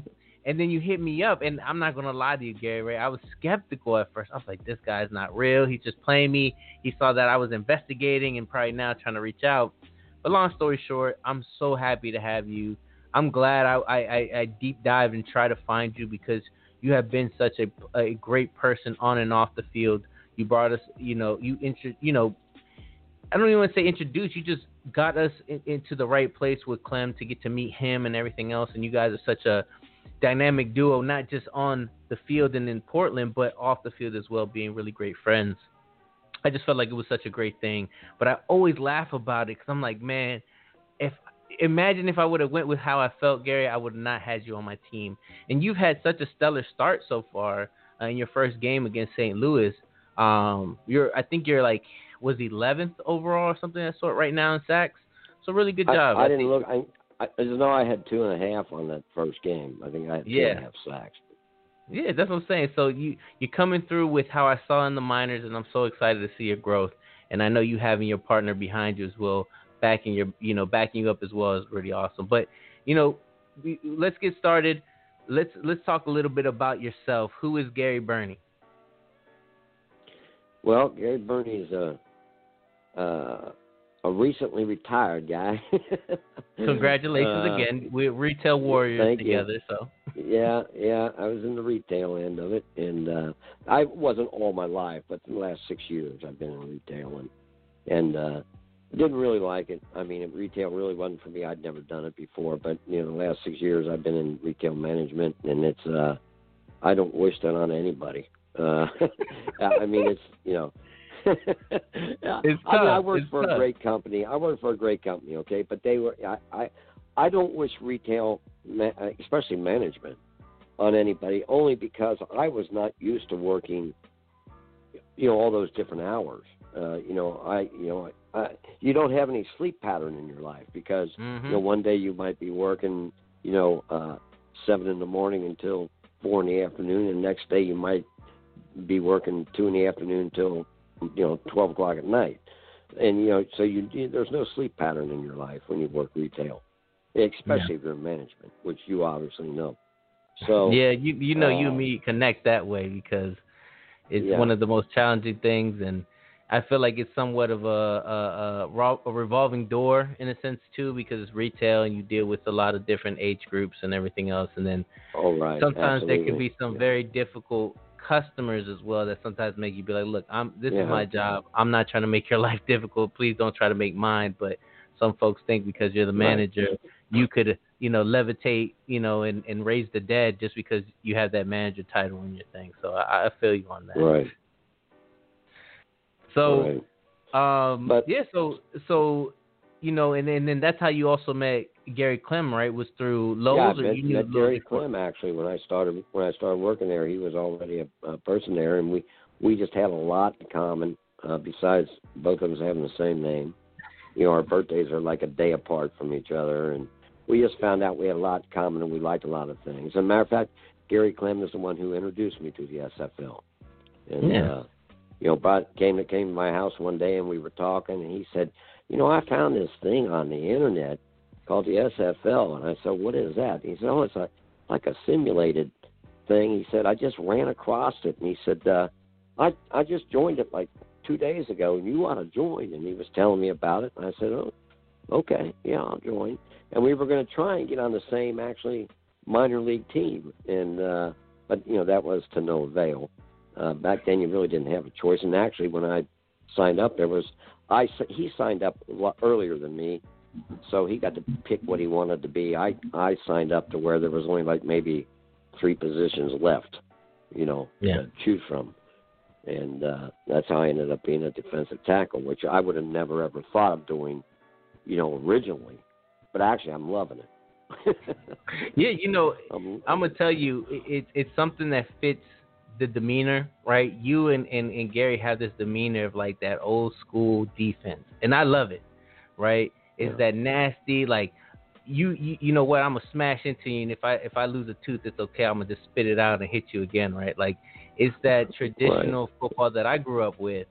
Um, you know, before the league decided to have all these rules, which I understand why, right? Because again, player safety is really huge, but you, just remember those guys who were so grueling on the field and put everything out there. I feel like you and Gary Clem are, are very similar in that mindset. Um, but then you get into to um, Boise, right? And uh, you were one of the few mud dogs to actually be a mud dog, right? Because that that uh, that um, organization is no longer in the league, right? But um, you know, so you go there, and then how did that that go from there to now Boise to being drafted by Portland? Well, I you know I guess because I uh, ended up, and I have no idea why. Because at at that particular time, the only thing, you know, a, as Bo was saying earlier, and, and I didn't jump on until just a little bit ago, but Bo did mention about the Discord, and you know me in the Discord. And Yeah, when, I when do I know. first joined the SFL, yeah, I had no idea what I was. The reason you never heard from me, and the reason you thought I was a bot, is because I didn't even know what that Discord did. I didn't know I was supposed to go in these locker rooms and talk. I didn't even know how to do that. The only Yeah. thing I knew how to do, the only thing I knew how to do was go in there and sign in and say, "Hey, I'm here." Because back then you didn't have to put any progression numbers in in the minor leagues. You just had to go in and, and, and type your name in. Yeah. And so I, I did that once a week, and I thought that's what I was supposed to do. Nobody told me that there was locker rooms I could talk in, and that I should go to these locker rooms and talk. That's why nobody ever heard of me, or you did. You thought I was a bot because I didn't know I was supposed to do that. Yeah, I know. And I know, and that's what we had to learn, right? We learned that together, and Right, then we and- were able to, and luckily, you know, you- and, and, and when, and when as far as the progression, you know, at the beginning when you sign up, you're supposed to give yourself all these different points. I didn't even, I didn't even comprehend that. I, I tried to do it. Some of it didn't work. So when I called uh, the, whoever the guy was I was talking to when I signed up to play, I said, "Look, I tried to put them points in there, you know, of my guy, and it's not let me." He said, "I'll just do it for you." And I said, "Okay."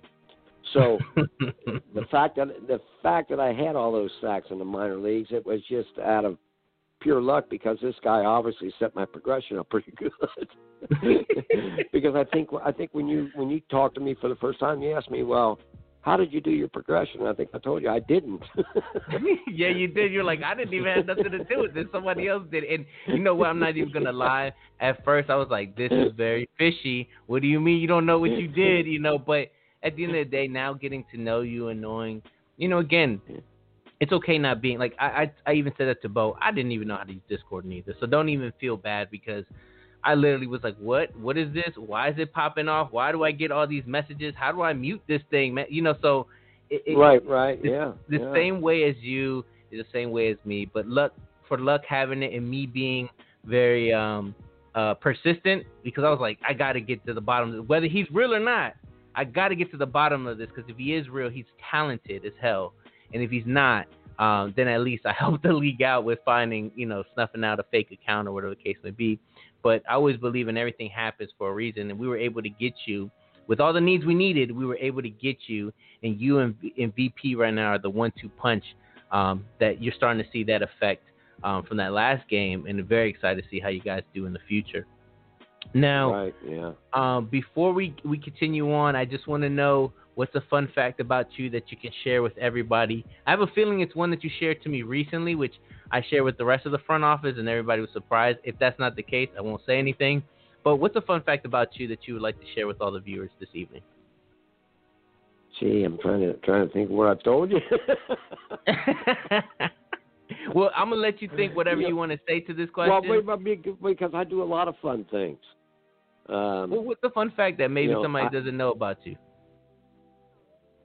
Oh, uh, that uh, I originally um, I, uh, I originally was going to be an actor, and then I do a lot of acting on the side. I do a lot of shows and and stuff like that. I, you know, that's one of that's my sideline. That's what I that's what I enjoy is the stage. I do a lot of stage work, and uh, you know, I've been in some movies and extras on TV and stuff for you know years ago, and because I, I was going to be an actor, but I never ever really pursued it. And uh, what? That's crazy. so- That's what's up. Yeah. I didn't know I had. I didn't know. Yeah. See, with Shad over here telling me he's the, he's Vin Diesel in the streets, and you telling me you were uh, the Leonardo DiCaprio of the day. Um, yeah. you know, it, it's it's so interesting to get to know each and every one of you guys, and that's so awesome. That wasn't the fun fact I thought you were gonna say. You shared with something with me before, but I don't want to share it now just Well- because you know of don't other things. Yeah, because Well, see, you now told I'm me, curious. You told me on the Well, I, DM. oh, and I do, huh? You told me on the direct message. That's why I was like, maybe that's not the case. You know, I don't, I don't like to put people's business out there unless they want to share it. So, Uh, um, well, I'm well. You know, the thing is, there's a lot of fun. I like to do a lot of fun things. So Yeah. you know, you are a very active person. uh, I won't lie to you that you are a very active yeah, I keep I keep pretty busy, and that's why I wasn't on. Uh, well, I really didn't know how to work it, but you know that's another reason why I wasn't on there a lot. And and I don't particularly feel like right now, you know, I get an hour. I don't get on, um, and I don't know if I should or not. If I should be because you know some people say, well, I never heard of this guy. Da da da. You know, I really only chat in our locker room. I don't. I I never get on general chat. Uh, I don't know. I just don't. Um, you know, if I got stuff to chat about, I want to chat about it with my teammates. Yeah, know? of course. And, and and and the stuff I have to say is really geared towards my teammates. yeah, of So, course. not- Trust me, you you don't even see me on Gen Chat. You know, I try to stay away from Gen Chat as much as possible unless you know it needs to happen. But you know, I'd rather go in the locker room and speak with you guys because a lot of times we're all on the same level and the passion that we all have for the fleet is is unmatched by any. I feel like you know, uh, just that's just a, a biased opinion to me, right? But um, you're right, right? Like we talked about using uh, this this league the whatever way you see fit, and I think you and me see fit on on staying within the locker room because yeah, people everything we kind of talk about is more geared toward our team than it is to the league. Right. So what what And, attracted and, you? and, it- and it Oh, amazes me too yeah. because I see, I sometimes see guys on there. I Mhm. just I, the amazing thing to me though is I see some guys on there that, um, I mean they can they they be on there like seems like all day sometimes, and you know, and they're in there constantly, and they and I'm thinking to myself, well, do do they work? Do they, do they have a job? because how can you stay on there?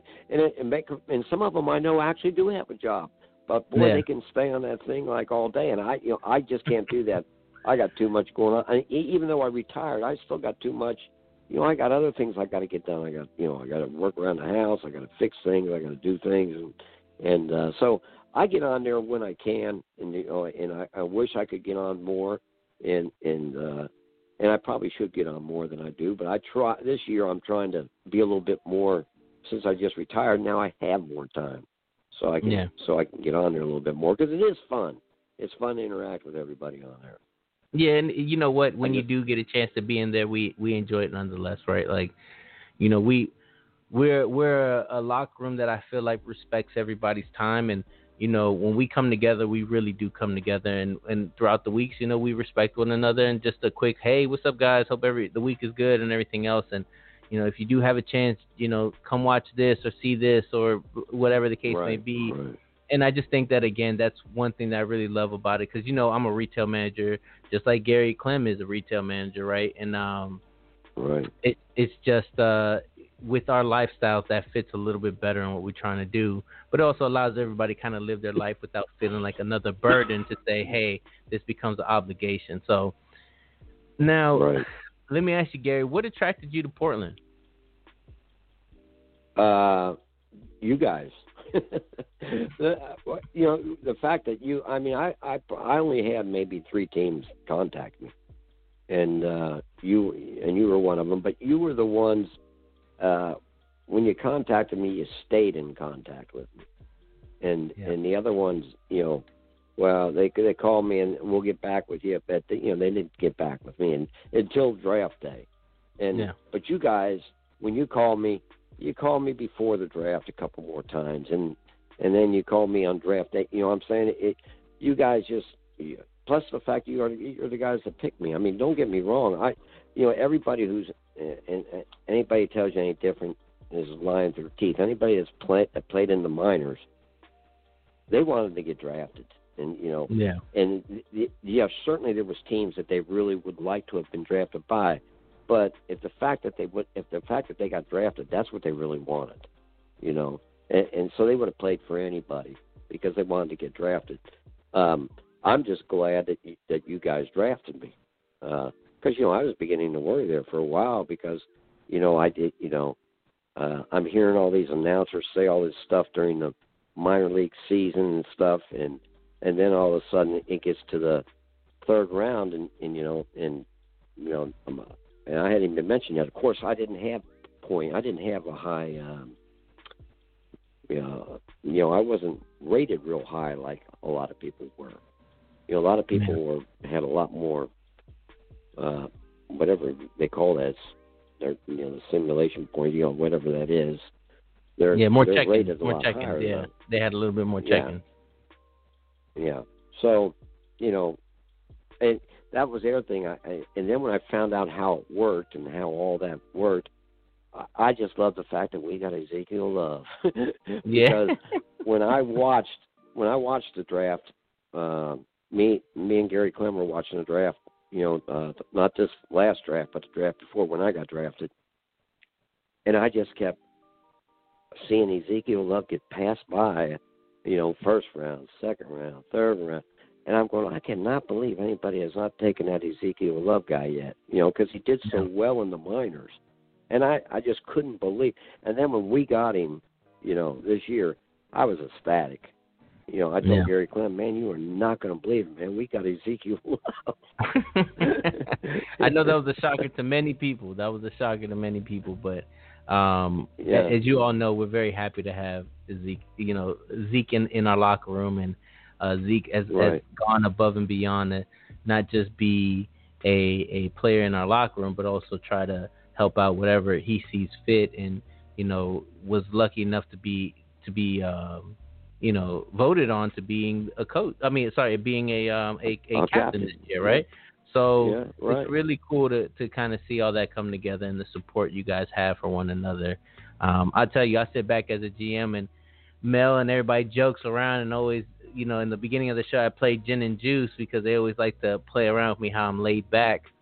But um, you know, to see you guys, I, I'm laid back because I, I'm paying attention to what we put together, and I'm such a humbled person to appreciate everybody who's part of the organization, everybody who does their check-ins, everybody who stays in connection, everybody who is so involved that I sit back and I just kind of sit there and like, man, we made this happen, and it was it was such a blessing to still be able to get you because you know we had at that time the first season so many holes to fill, and I was like, Right, man, I got to right. get Gary.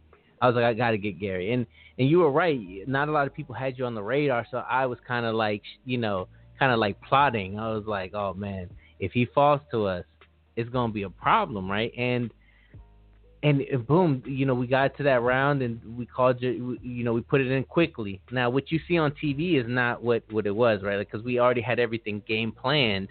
As soon as it was our turn, Right. the draft room was up. Your name was in there. So to sit back and know that, and then I think that's where the conversation happened with Pickler says they could draft Superman. You know, it's not gonna make a difference. Right. And boom, you get drafted, and then you know, uh, my man, uh, you know, uh, Tim Hackett was like, "Oh, by the way, they just drafted a guy who was one of the best in sacks," and he was like, "Oh crap!" So I think again, it's so cool how everything came together in that process for you. That I think again, Right. we were very lucky to have you, and I'm glad you were attracted to come here because of what we were able to show you. That we really did want you here. We did really want to make you feel as part of the team, and then understood the background of, hey, I'm not really comfortable with technology, and been like, Gary, we got you. We'll make it work. And then now that Clem's on board as well, he told me anything Gary got to know, I got you, Nelson. Don't worry, I'll be right at his house when we have coffee in the morning, and I'll make sure it gets yeah, done. He comes so. over every he comes over every morning. so that's what I'm saying. It's really awesome to have, but that's that true. Hey, your team supports you and understands where you're coming from, so you don't ever feel alienated right. or not, you know, or not. You know, I do help connected. him because I mean he does help me because I, you know, there's a lot of times uh, you'll get on the Discord and oh man, I, I can't get this, I can't figure this out, or get, you know, and he knows that thing, you know, backwards and forwards. He's he's a big computer, you know, guru guy, and yeah. uh, he's showed me a lot of things on Discord and helped me with, you know, figuring it out and being able to do things. Yeah, and that's what I love. I love to have that camaraderie, and I'm so glad it goes on beyond the field. So it's so excited to have both of you guys this season. Now, what do you enjoy most about being part of the fleet? Well, I I think what I enjoy most about the fleet is is the camaraderie, what you're talking about. I mean, uh, and you can tell it in the locker room. Uh, that that that's where it comes is in the locker room, and and you you you know you you listen and you read about guys and you know in in our locker room you know our locker room you can talk about anything. I mean even if it's personal there's personal things sometimes that go on in our locker room and everybody everybody you know is there for you and everybody's there to help. And i just i just really like the camaraderie in the locker room. It's all there. There's never anything there's never anything negative uh, yeah that anybody anybody says about anything. Yeah, uh, and, and when just, we you know, and when we go through a loss together, I think that's where like you know after week one's loss, you know the coaches and, and front office staff we stepped off to the side a little bit, right? We needed to discuss some things and, and kind of look at what this week was looking at against Tulsa and certain things. But I went into the locker room to see how everybody bounce would bounce back and I saw each and every one of you guys coming in there and saying like, guys, don't worry about it. Hey, look, this is just week one. We did some amazing things, and that's without oh, we did a, the mean, front office did. staff having to go in there and do that, right? Like that was the team's buy-in. That was the captains. That was the players. That was, you know, everybody coming in together and saying this will not define us. We're not going to let this. You know, we're going to move on. We're going to grow from this, and like to see that without needing those that that to engage that that felt amazing for me. That was probably one of my proudest moments as a gm is when you can have these people you know your your team help one another without needing the head coach without needing the owner without needing the gm it's something you guys believe in one another and believe in where you're at. And you're right. That's that's the thing that i love the most man. I, in two drafts that I've been as a GM, I am so happy with what we have as a team. I'm so happy with all our free agents, so happy with just everything that um you know, I know that the work still has we still have way more work to do, but to see that the pieces we put together are starting to come together, Gary, it's it's it's just so much so much fun and, and it's so great to be able to do this with you, each and every one of you guys, honestly, because um without y'all, I couldn't have a great team like I have now. So thank you guys. Um, I know you were talking about a little bit about your draft process. So you were talking about how three teams reached out to you, right? But overall, right. how was the process for you? So from beginning to end, from being talked to from rookies to the whole draft process and experience, um, how was that whole process from you? And then the, the transition into being a, into a major league team. Overall, how was that process?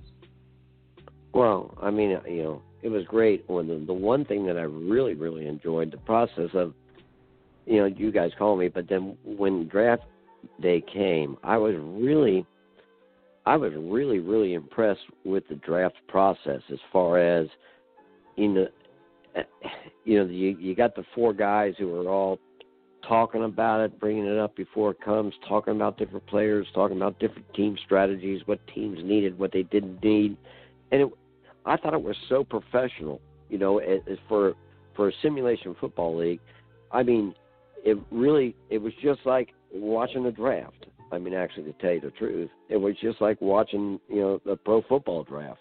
I was kind of yeah. like, you know, this is really cool. I can't believe this is really just a. It, it was so professional. I thought, and you know, then then of course, when you get to hear your name picked, I mean that's just uh, you know that's overwhelming. Uh, so, Yeah. you know, at least it was to me. I mean, uh, yeah, and I, you know, I mean, you- you showed videos of people. You, know, you had some people where, you know, they showed the video when they when they drafted them, uh, where they got them live, you know, at their home or whatever. And there were some really ecstatic guys, and that's exactly how probably just about every person that you couldn't video felt when their name got called. Yeah. Um, you know, it, it was a big deal. It made me feel like a big deal, you know. Uh, and so I, you know, I thought it was it was a great moment. And then of course, you know, then then comes the time where now you got your coaches like you and everybody else calling you and saying, okay, now let's work on your progression. And then I go, oh, progression, okay. Can you guys do that for me? Yeah, no, you- you're right, Actually, like- we, actually, actually, we talked about it. They said, "Well, let's talk about it." So we talked about it, and we and we spent an hour and a half, two hours talking about it. But and I finally figured out what progression was all about. but uh, but I still, you know, I still ask for your help. You know that, and uh, Yeah. and you guys help me, and you guys do everything that you know you can. That you know, if I got a problem, you guys help me, and that and that's what I really appreciate. So that's the you know once you get into the pros, then it's a little bit more. You, you, let's put it this way: I never ever talked to uh, my coach when I was in the minor leagues. I never had a Yeah. conversation with him. You know, uh, when you get to the pros, it's a different story. You're talking with the general manager, you're talking with the owner, you're talking with you know the uh, the offensive coordinator, defensive coordinator. You know, you're talking with these people, and you and you get to know these people, and uh, and so there's a big difference between the minors and, and the pros. Yeah, and, and I think the individual touch when you get into the majors, I think is is the part that is that Yeah. difference. When you're in the minors, they got so many rookies coming in that I guess they're really just trying to corral the rookies and give them some kind of st- structure. But at the end of the Right. day, I, I think that it, what's really nice about it is just again it gives you an idea on how it may go, right? And then it is it's on us as Right. GMs, owners, head coaches, director, player personnel, you know, just all the everybody that's involved. It takes us now to to take the talent and say, hey, talent, like what are you comfortable with, what are you not, and then how can we always be here for you? Because if you have that support, then you're gonna want to be here. So it's it's just a win-win for everybody. And honestly, I'm so happy that, that, that you're able to share kind of what separates Portland from other folks. Because again, as you always see, we might not get the always the I don't want to say even positive light. I think we just get the sh- like people just like to look at us on the performance standpoint, but when they don't see when they get to hear how our locker rooms are and how happy our players are being here in Portland, that I think it, it, it, some folks when they hear that they're like, man, they are doing great stuff, and eventually you'll see that on on on the on and, the and we will. no. I mean, we we will do great stuff. I mean, it. uh Yeah, yeah. I mean, I saw an amazing. You know, our first game this year was an ama- was was an amazing difference from any game that we played last last season. Our first Yeah. game this season, you could you could tell the difference. But uh like I've always said, and you know because you've obviously read it because I've written it twice in the locker room now. But you know, my favorite all-time movie of all time is Field of Dreams, and you Yeah. know my saying in the locker room. I always say, "Don't worry, if you build it, it will come." come, yeah, And that's what we're doing, and and we're building, and and that's what we had to do. We had to build. We were, an, you know, we were an expansion team, you know, Yeah. last season. You have to build. I mean, and eventually, it, it's going to come, and you just got to have patience, and you got to work hard, and you got to wait, and Yeah. it'll come. Yeah. You're 100% right. And that's what I'm saying. We have so many people with grit and understanding and, and know. And you being a retail manager, you know it's never easy, but if you build it right, then it becomes a little bit more, you know, easier on Right. you than, it- than it normally becomes. So I think those are great and wise words. And, you know, it's, it's, it's kind of giving us a definition of how we, we take all these, these bumps and bruises is, you know, we know we're building for something better and, and all the hard work won't go in vain. So, um, how did you think about this draft, right? Season 16's draft. What were your thoughts on this current draft that just passed? Uh, well, you know, of course, I was real happy because we got my buddy, but um, and, and and of course we only you know we only got to we only got to grab two, so uh, it it wasn't like it wasn't like last season where you know you're drafting you know 16, 17 guys. Uh, Yeah. So I didn't I didn't watch. Uh, I was uh, I was working, so I couldn't watch a lot of the draft. So I missed a lot of the draft um, this year. But of course, I watched you know the first round because I knew that you know Portland had those picks coming, Of course, and especially because of Gary. But Yeah. um, but uh, I was elated, and because I wasn't sure, and you know, and just out of as fate will have it, we needed a linebacker. You know that Yep. that that might have not have happened. You know, Yeah. had had had uh, you know had we not lost a linebacker, we wouldn't have needed a linebacker, and Gary wouldn't be playing for Portland right now. But, Yeah, you're uh, right. When we but when we lost a linebacker, I, I told Gary, I said, "Well, man, wouldn't that be neat if we could get you?" and and and, and it's kind of containing the excitement, right? Because I did, you know, reach out to Gary, right, Clem, whew, like two weeks prior, and I didn't hear from him. So I was like, oh my god. At first, honestly, what I thought was that Clem was mad at me. He was like, Nelson, last season we went through this. And and I told him that I was like, I thought you were mad at me. He's like, no, no, no, I was just so busy and da da da. You know, it's the holidays and whatnot. He's like, I'm just, I'm just super busy. So then it goes from hey, you know, uh, uh, uh, to you know, talking with him, and then again the connection with you, and you know, the great person you are is the same great person that Clem is, and he's he's been such a strong voice in the locker room. It's just again like everything worked out in that in that situation, and you know, again to the candidates that we did look at, because I know some folks probably didn't think like, oh, they they probably went, we're going to go with Gary Clem the whole time. That wasn't the case because I I didn't even talk to Gary Clem yet. Um, right. so when I, when I haven't even talked to him, I'm like, okay, you know, that wasn't going to be the case yet. But then you can even talk, tell, ask Gary. We we call, I called Gary by accident, okay, and he calls me back. So I pick up and I said, hey, I called you by accident, Gary. But you know what? Screw it. You're on the phone now, right? We weren't that far away from the draft, so I was like, this is the perfect time to to to have that conversation, right? And then at Right. the end of the day, um, we uh, we went ahead and said, you know, get everything situated, and, and here we are now. So it's again awesome to bring Clem here. It was for the folks that think it was gonna happen just because you guys are friends.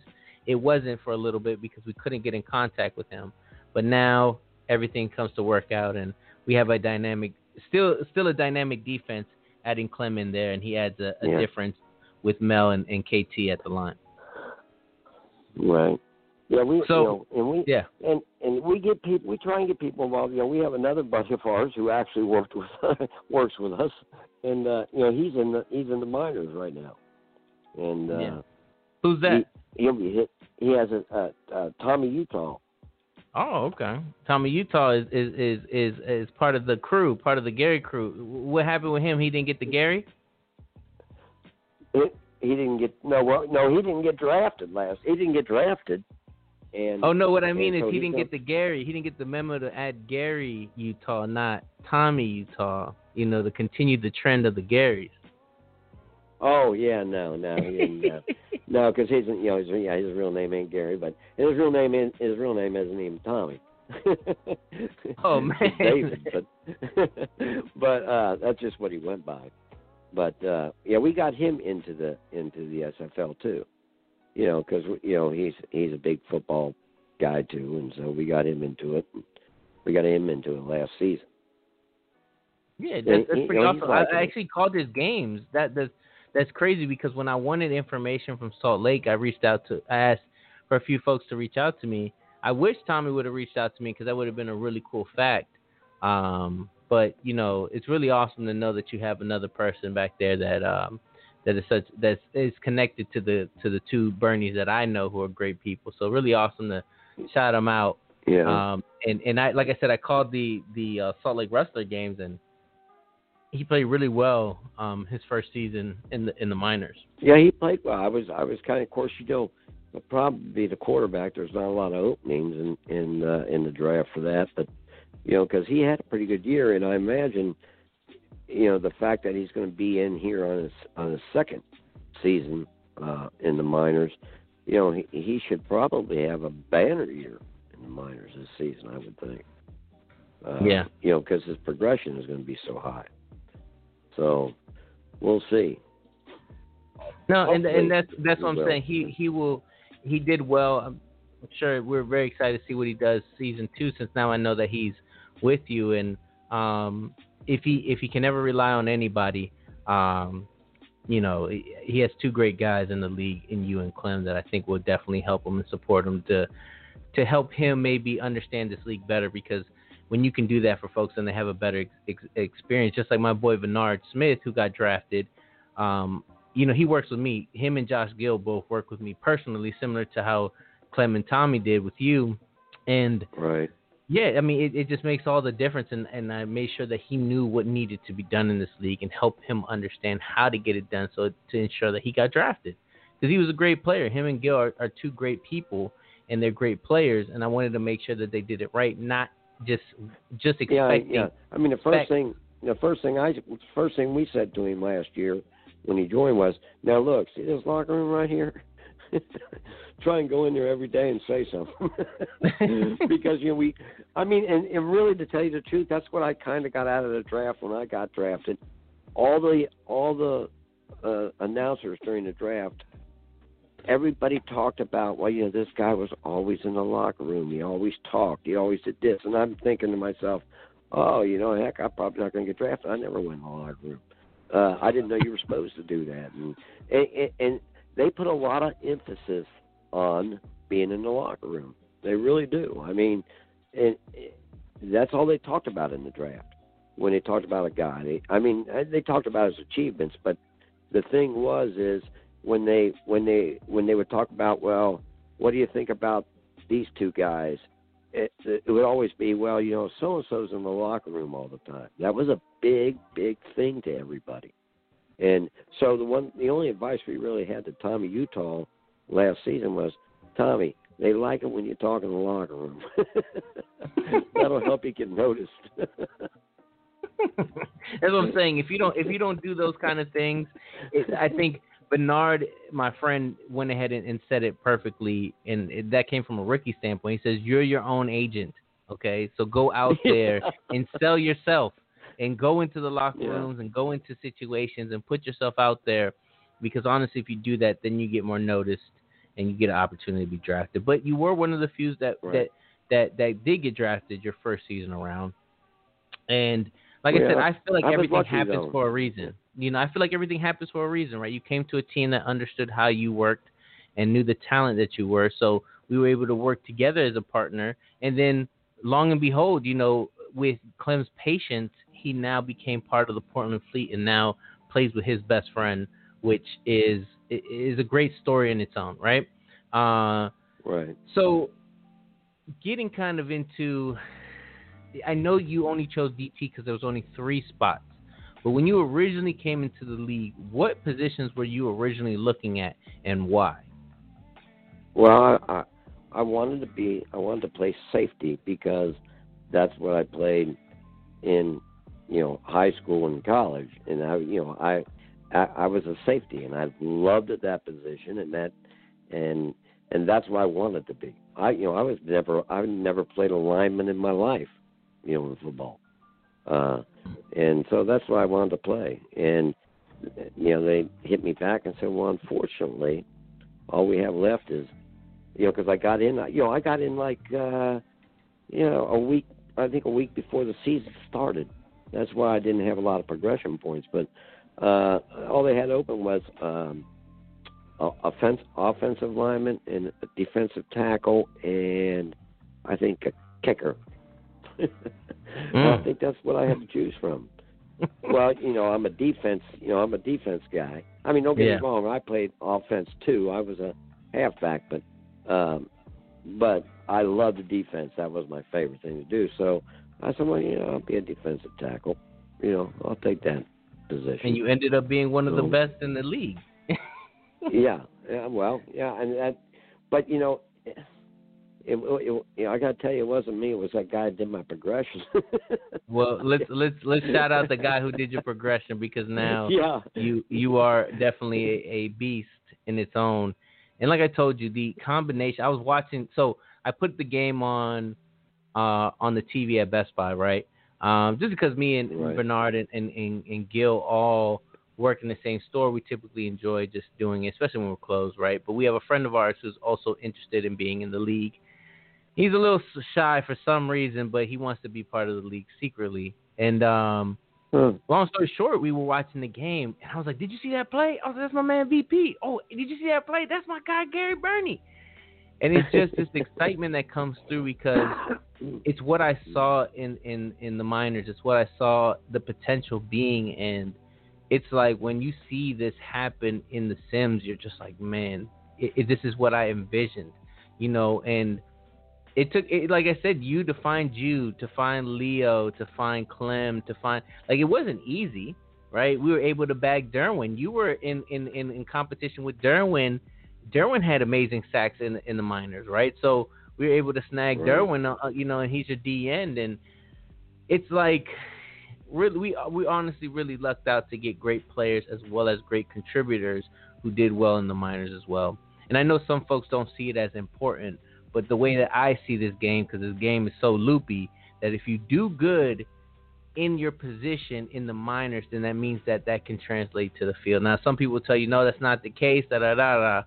But if you're in the same level with another player, but you do better than that player, yes, scheme plays a factor, but there's something in your build that works out a little bit better that's getting you the edge over your other peers, right? So I kind of put that in consideration because I'm like, if I like what I see in the minors, then that's what I want. That's what I'm hoping to get from my players in the majors.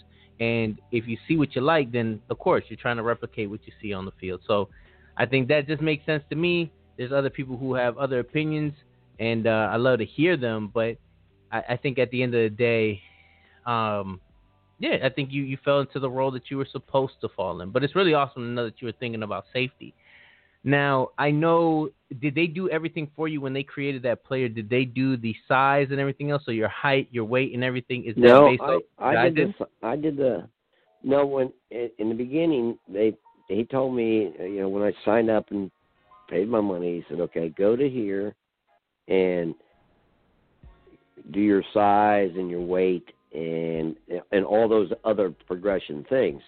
It let me do my size and let me do my weight. I picked my size and my weight, and then when I tried to do the other ones, it wouldn't let me do them. So that's when I called him back and said, "Hey, look, it's not letting me do these other ones. I I can do my size and, and my weight, my height and my weight, but it won't let me do the other progression things. It's not allowing me to do it." And that's when he said, "I'll take care of it for you." And I said, "Okay." So, you know, they picked everything except for my height and my weight. I picked that. yeah, So no. It, that's how so that happened. who did you model that? Then the size, the weight, and everything. Who did you use to model that that player? Then Well, you know, I- I didn't really use. I didn't really think of any certain person. I just said to myself, well, you know, he, if he's going to be a defensive tackle, he's got to be a pretty. You know, he needs to be a pretty good size. So I just picked a, you know, just out of the random sky. I just picked a random height and a and a weight. I didn't want him to be. I didn't want him to be one of them big, heavy uh defensive Yeah, tackles DT. because Yeah. I was, I was, I was all, I was all about. You know, this guy needs to be bad and quick. so I made him. I think you know I may made him a little light for for the line. I made him like at two thirty. I think. I think Yeah. I picked something like six. I think I and I didn't pick him super big. I think I picked him like six two two thirty. I can't remember. But Yeah. um, uh, you know that's how I picked it. That's how I picked that. You know. Yeah, well, I hey, look. was, you know, I wasn't. it's working. I was Gary. never a lineman, so I wasn't sure. You know.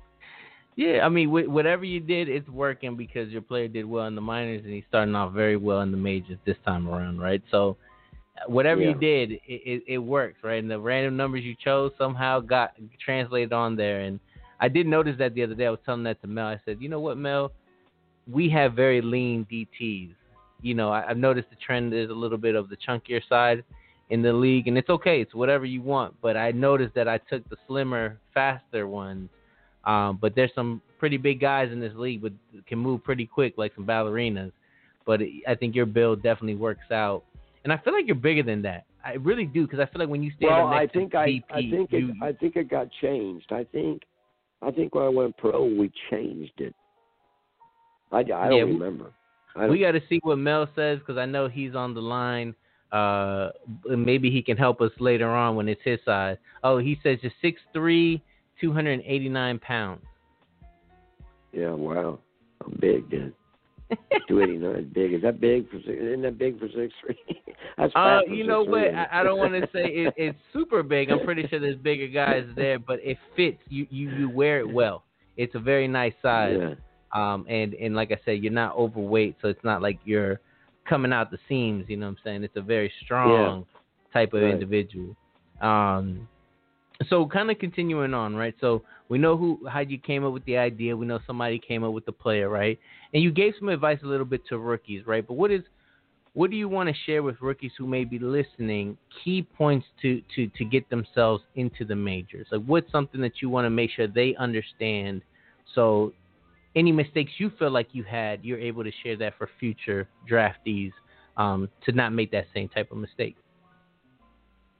Uh, like I said, it, it, to me, the most important thing is is uh, get on get on the chats because that is what that that I think that's the biggest thing that that coaches and and owners look look for is chats. And the reason they're the chats, it's important for them to get on chats for number one, so they know about you too, not just so uh, be, because that's if you're on those chats, then they're, they're more than likely going to contact you and talk to you and call you and say, "Hey, I saw you on this. I heard you know you said this on this.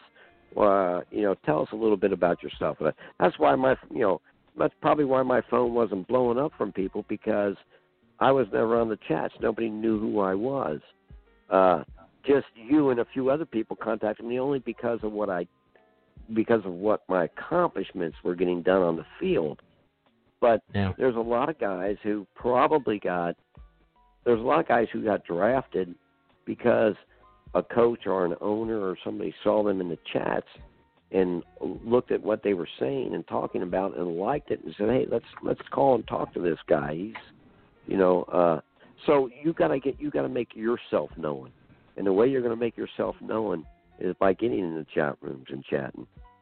I mean, that, that basically, uh, uh, if I had, that would be the only thing I would tell them. I mean, to me, that's the most when I when I listen to the draft and I listen to players and coaches what they say. To me, you know, the majority of them say the same thing. Yeah, we like this guy. He's always in the chat room. Yeah, that's typically what they say, right? It's a representation, but I always say if you if you kind of go through the whole list, right? Because there's a whole list of rookies. When you go through and you give everybody an opportunity to speak, it's it's just again you find gems, right? A lot of folks were so like an example I can give is is um uh Leo, right? Nobody knew who Leo was, but you've seen him in the locker room. You've seen what he was able to do. He got his first interception, you know, in his Right. rookie career in the first game. That kind of showed you, like, hey, he was such a good person and player that it was just a good mix to bring in. And you, you've seen him in the chat rooms, and he's very, he's a very great guy, and he's very about the team. So, like, if I didn't go through the whole list, and Leo in that list was on the bottom, and that's why when we picked them, you saw the um the panel so confused. They were like, "Why would you Right. pick him?" Right? There was there was regular law and and Emmanuel Blackman and this and this and that. Yes, I get that, and they were great players, respectfully. But we believe in Chris Stotch and Derek Majors. They were our one and two. So if I brought anybody else in that was higher than Chris Stotch, Chris Stotch would not have been the number two. Now, how messed up is that for me to come as your GM and say, "Hey, look, we got a Yeah, brand new rookie better than you," you're gonna have to take a back seat. That's not how it works. We believe in you guys. I, I, I did. Me and Mel did man hours to select you guys, right? So right. We knew you know, that wasn't that's something fair. that people. That's something that people have to.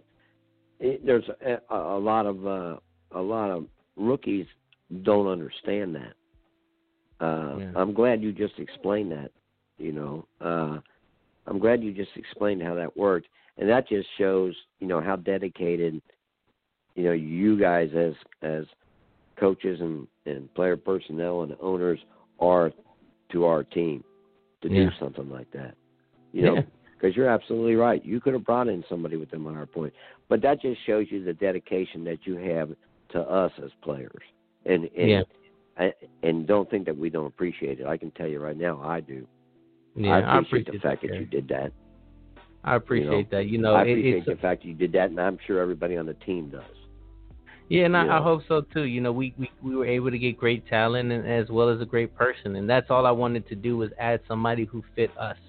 And I think Leo does that. And, and I knew Gary was because of you, right? Because of how you carry yourself and who you are. I knew Gary was also going to be very well. But Gary, I won't lie, the day that we had that conversation is the day Gary Clem sold me. Like literally, I chatted with him. and We were talking for like 30, 40 minutes, and it just went like this. And I was like, I, I think I called.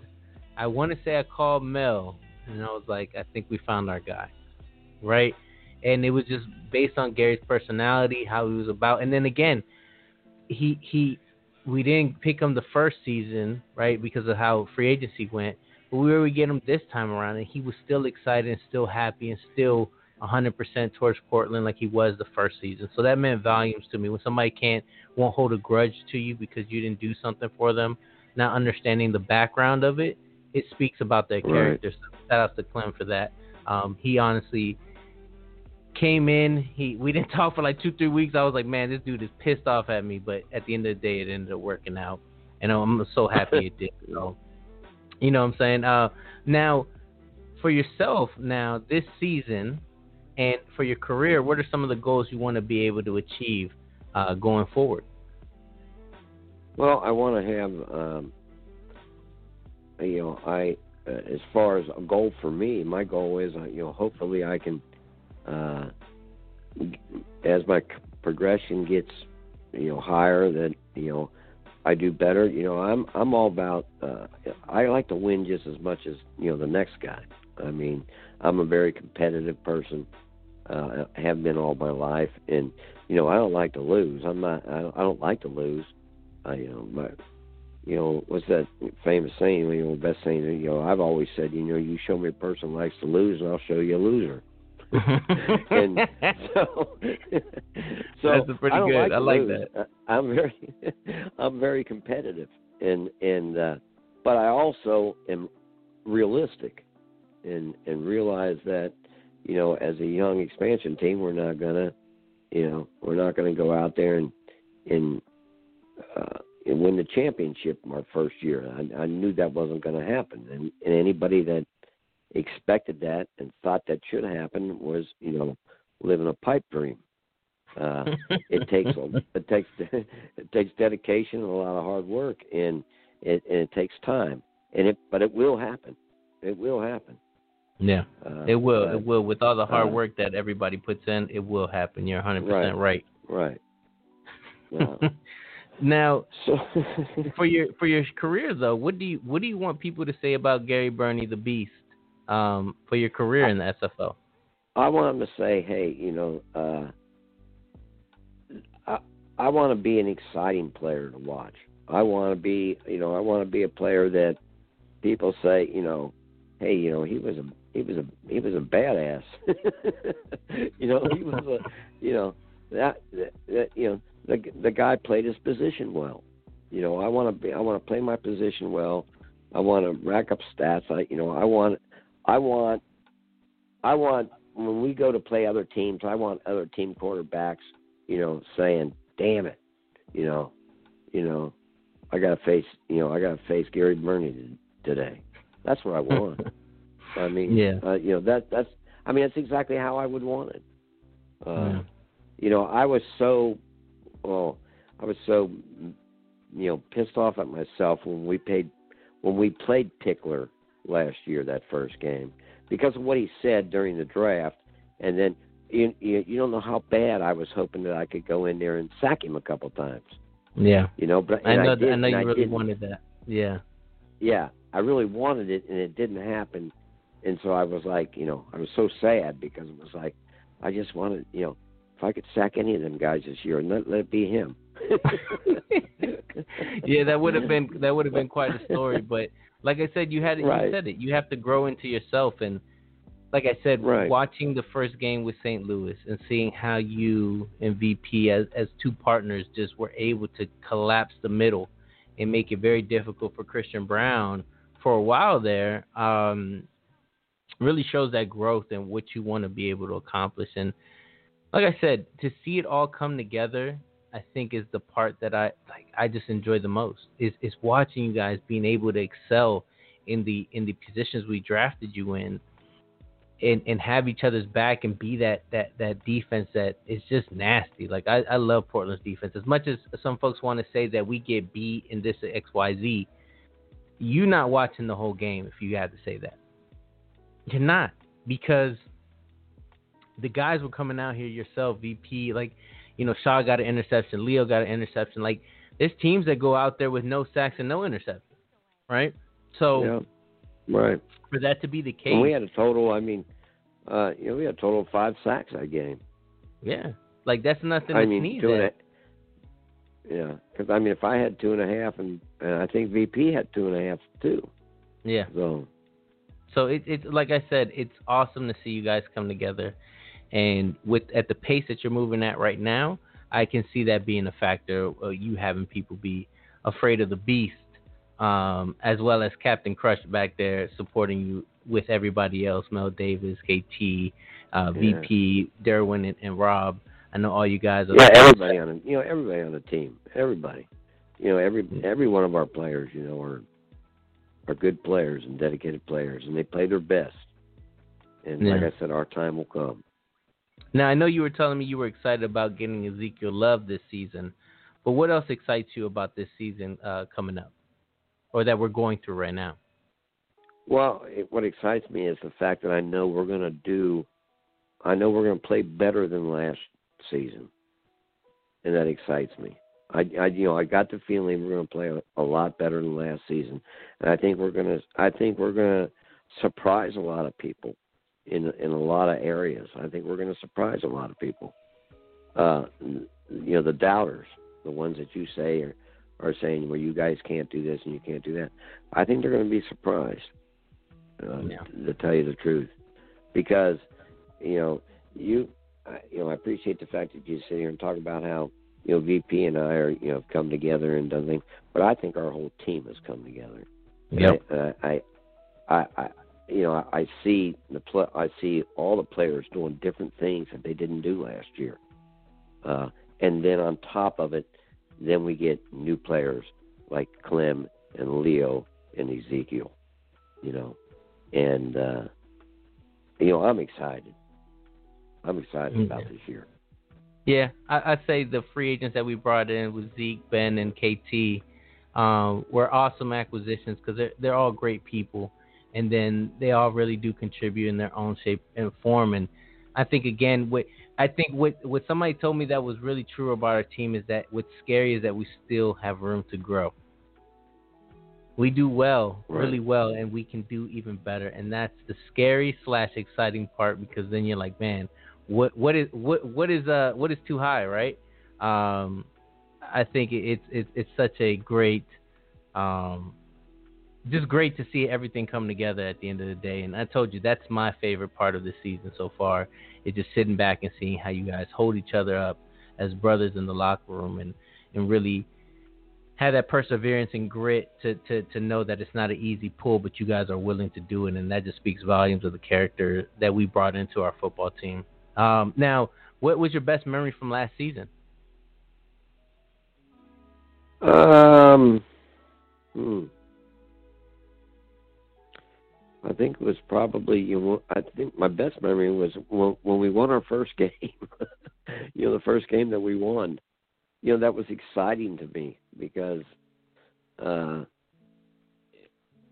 I don't know. I you know that was exciting to me. We we we we won a game, and you know, and everybody gets excited when you win, and uh, we had finally won a game, and I was excited about it.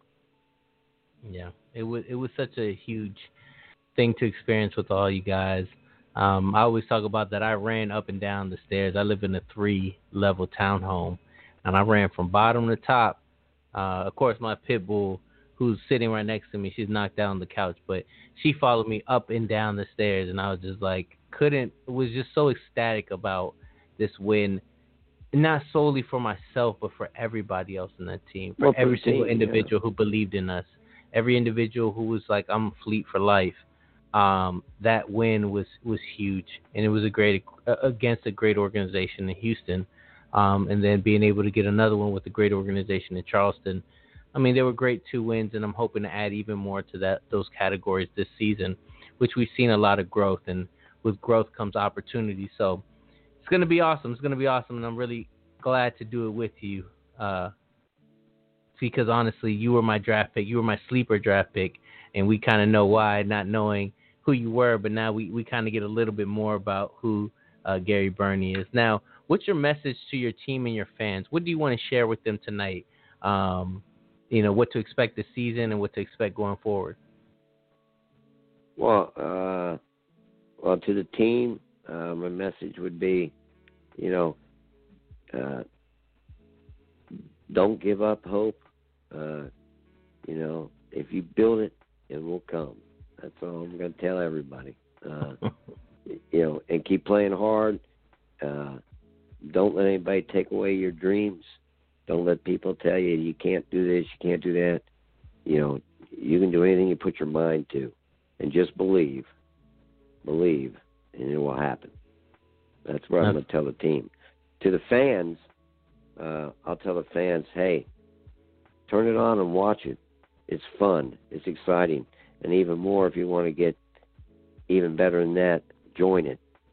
If you like football, join it. At, at, like Bo was saying earlier in your show, he's right. Where are you going to go and, and get to have that much fun and excitement for uh, two or three dollars a day? You know, or are you, you know whatever it costs. I don't even think it costs as much as that. If you if you divide it by the, you know, if you divide it by the season, I don't even think it costs that much money. Uh, but I'm just saying, where you where are you going to go be able to have that kind of fun and excitement for for that? You you, you can't go anywhere for that. I mean, and Yeah. and really, really, I mean, you know, the the average person, you know, throws away two or three dollars a day, you know, on crap, you know. So yeah, that, that that's right. what I would say. That's what I would say to the fans. Turn the TV on, watch it, see how it works, and then join it.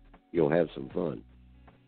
That's true. That's true. I think that's the perfect message to, to give to our team and our fans to know exactly what to expect going into this next season. Now, I want to share the last thoughts for you, Gary.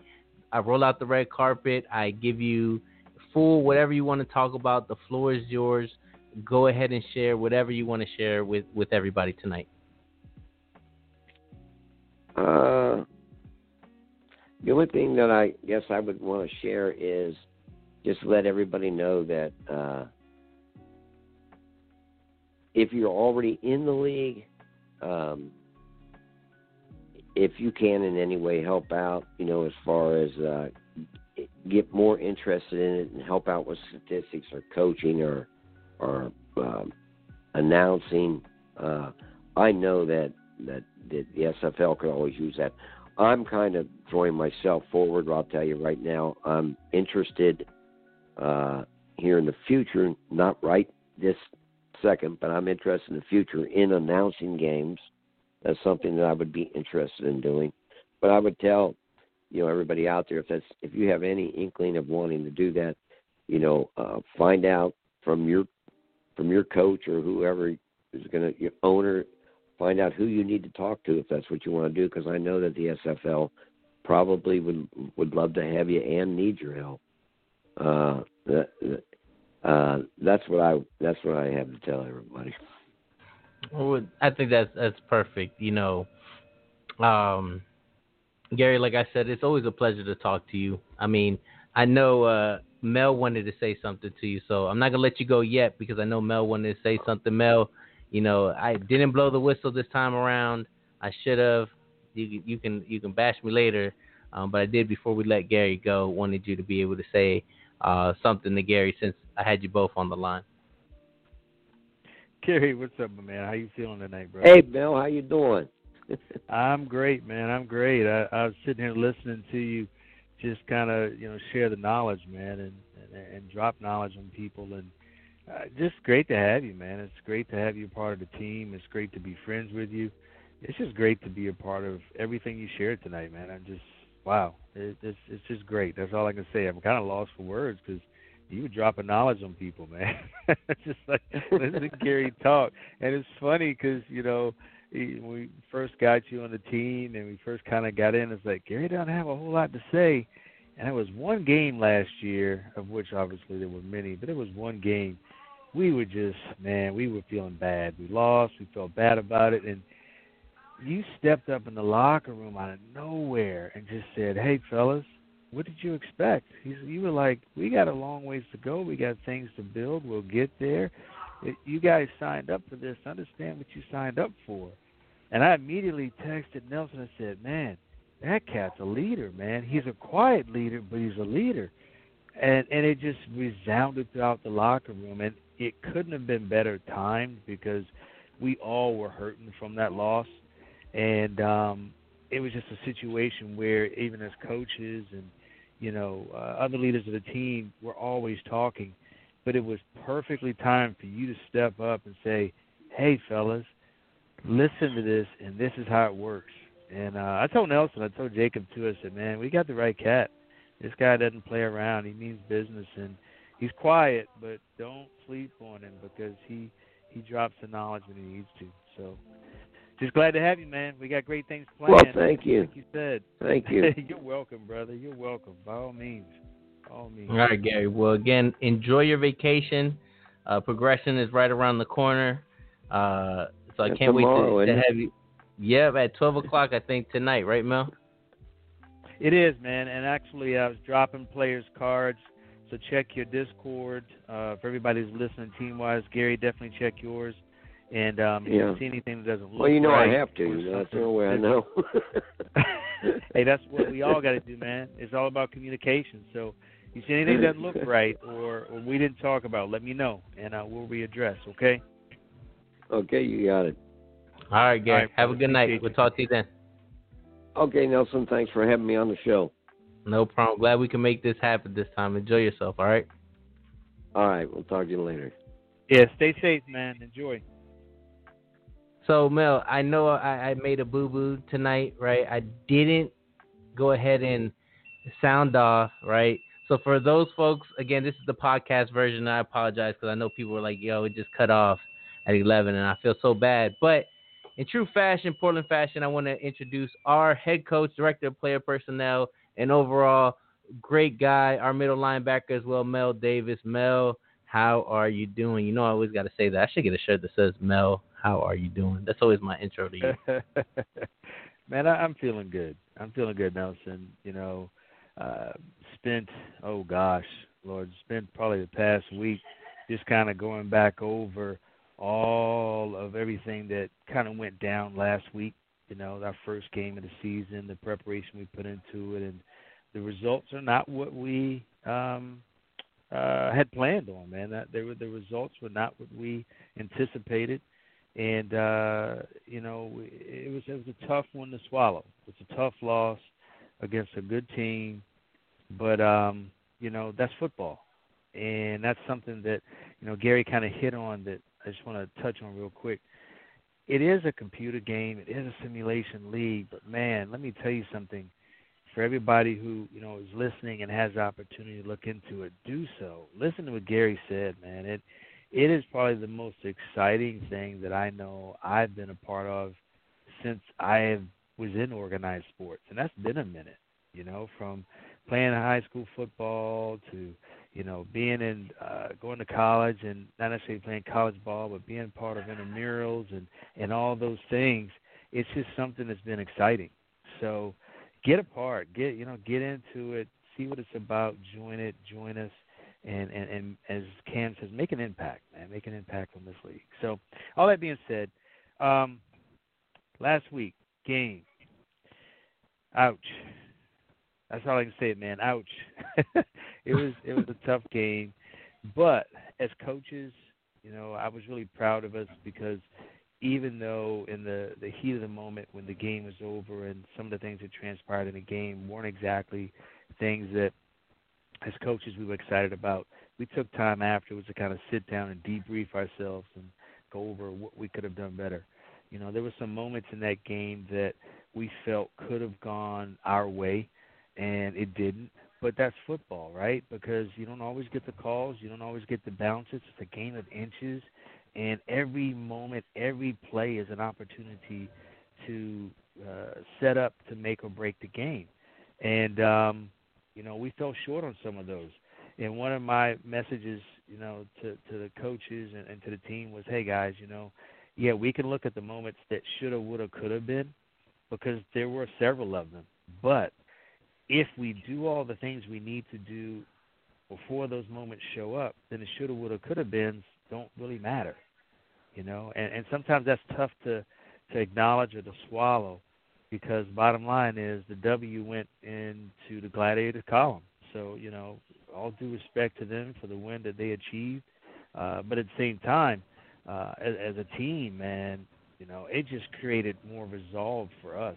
And we talk about it all the time. Take that brick, win, lose, or draw, and you put that brick into that wall of our foundation, and uh, you will find that it's only going to build us stronger.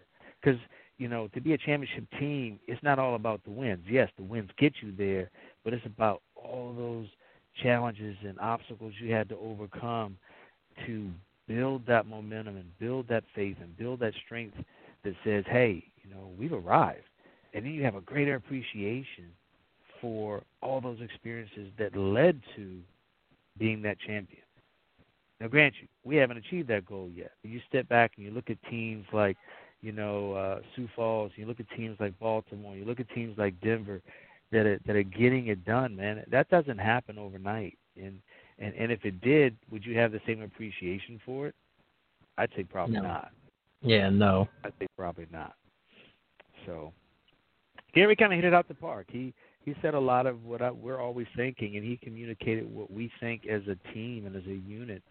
And, and I think that's probably the most impressive aspect of things. We we believe that. That's our culture of our locker room. You know, we we know that we're not always going to, uh, I guess you could say, achieve the results we want, but that's the goal to keep striving for those results. And uh, I'll tell you one thing we achieved with this game last week, uh, and that is competitiveness. When we talked about last year, we just wanted to be able to compete and be in the game, right? Well, we were more than competing and in the game; we were winning the game and that's a different place for us to be because that's not something we experienced last year. Last year was always let's see if we can catch up, let's see if we can come back, and, and kind of praying we could get back in the game and, and have an opportunity. This year, that culture's changing, man. We expect to come out and be competitive and be in charge. And all due respect, we expect to come out and take the lead and take the game from you. That that's what we've grown to. And uh, will it happen every week? Well, we'll see. That that chapter has yet to be written, but um, you know, just know that when we show up, we show up.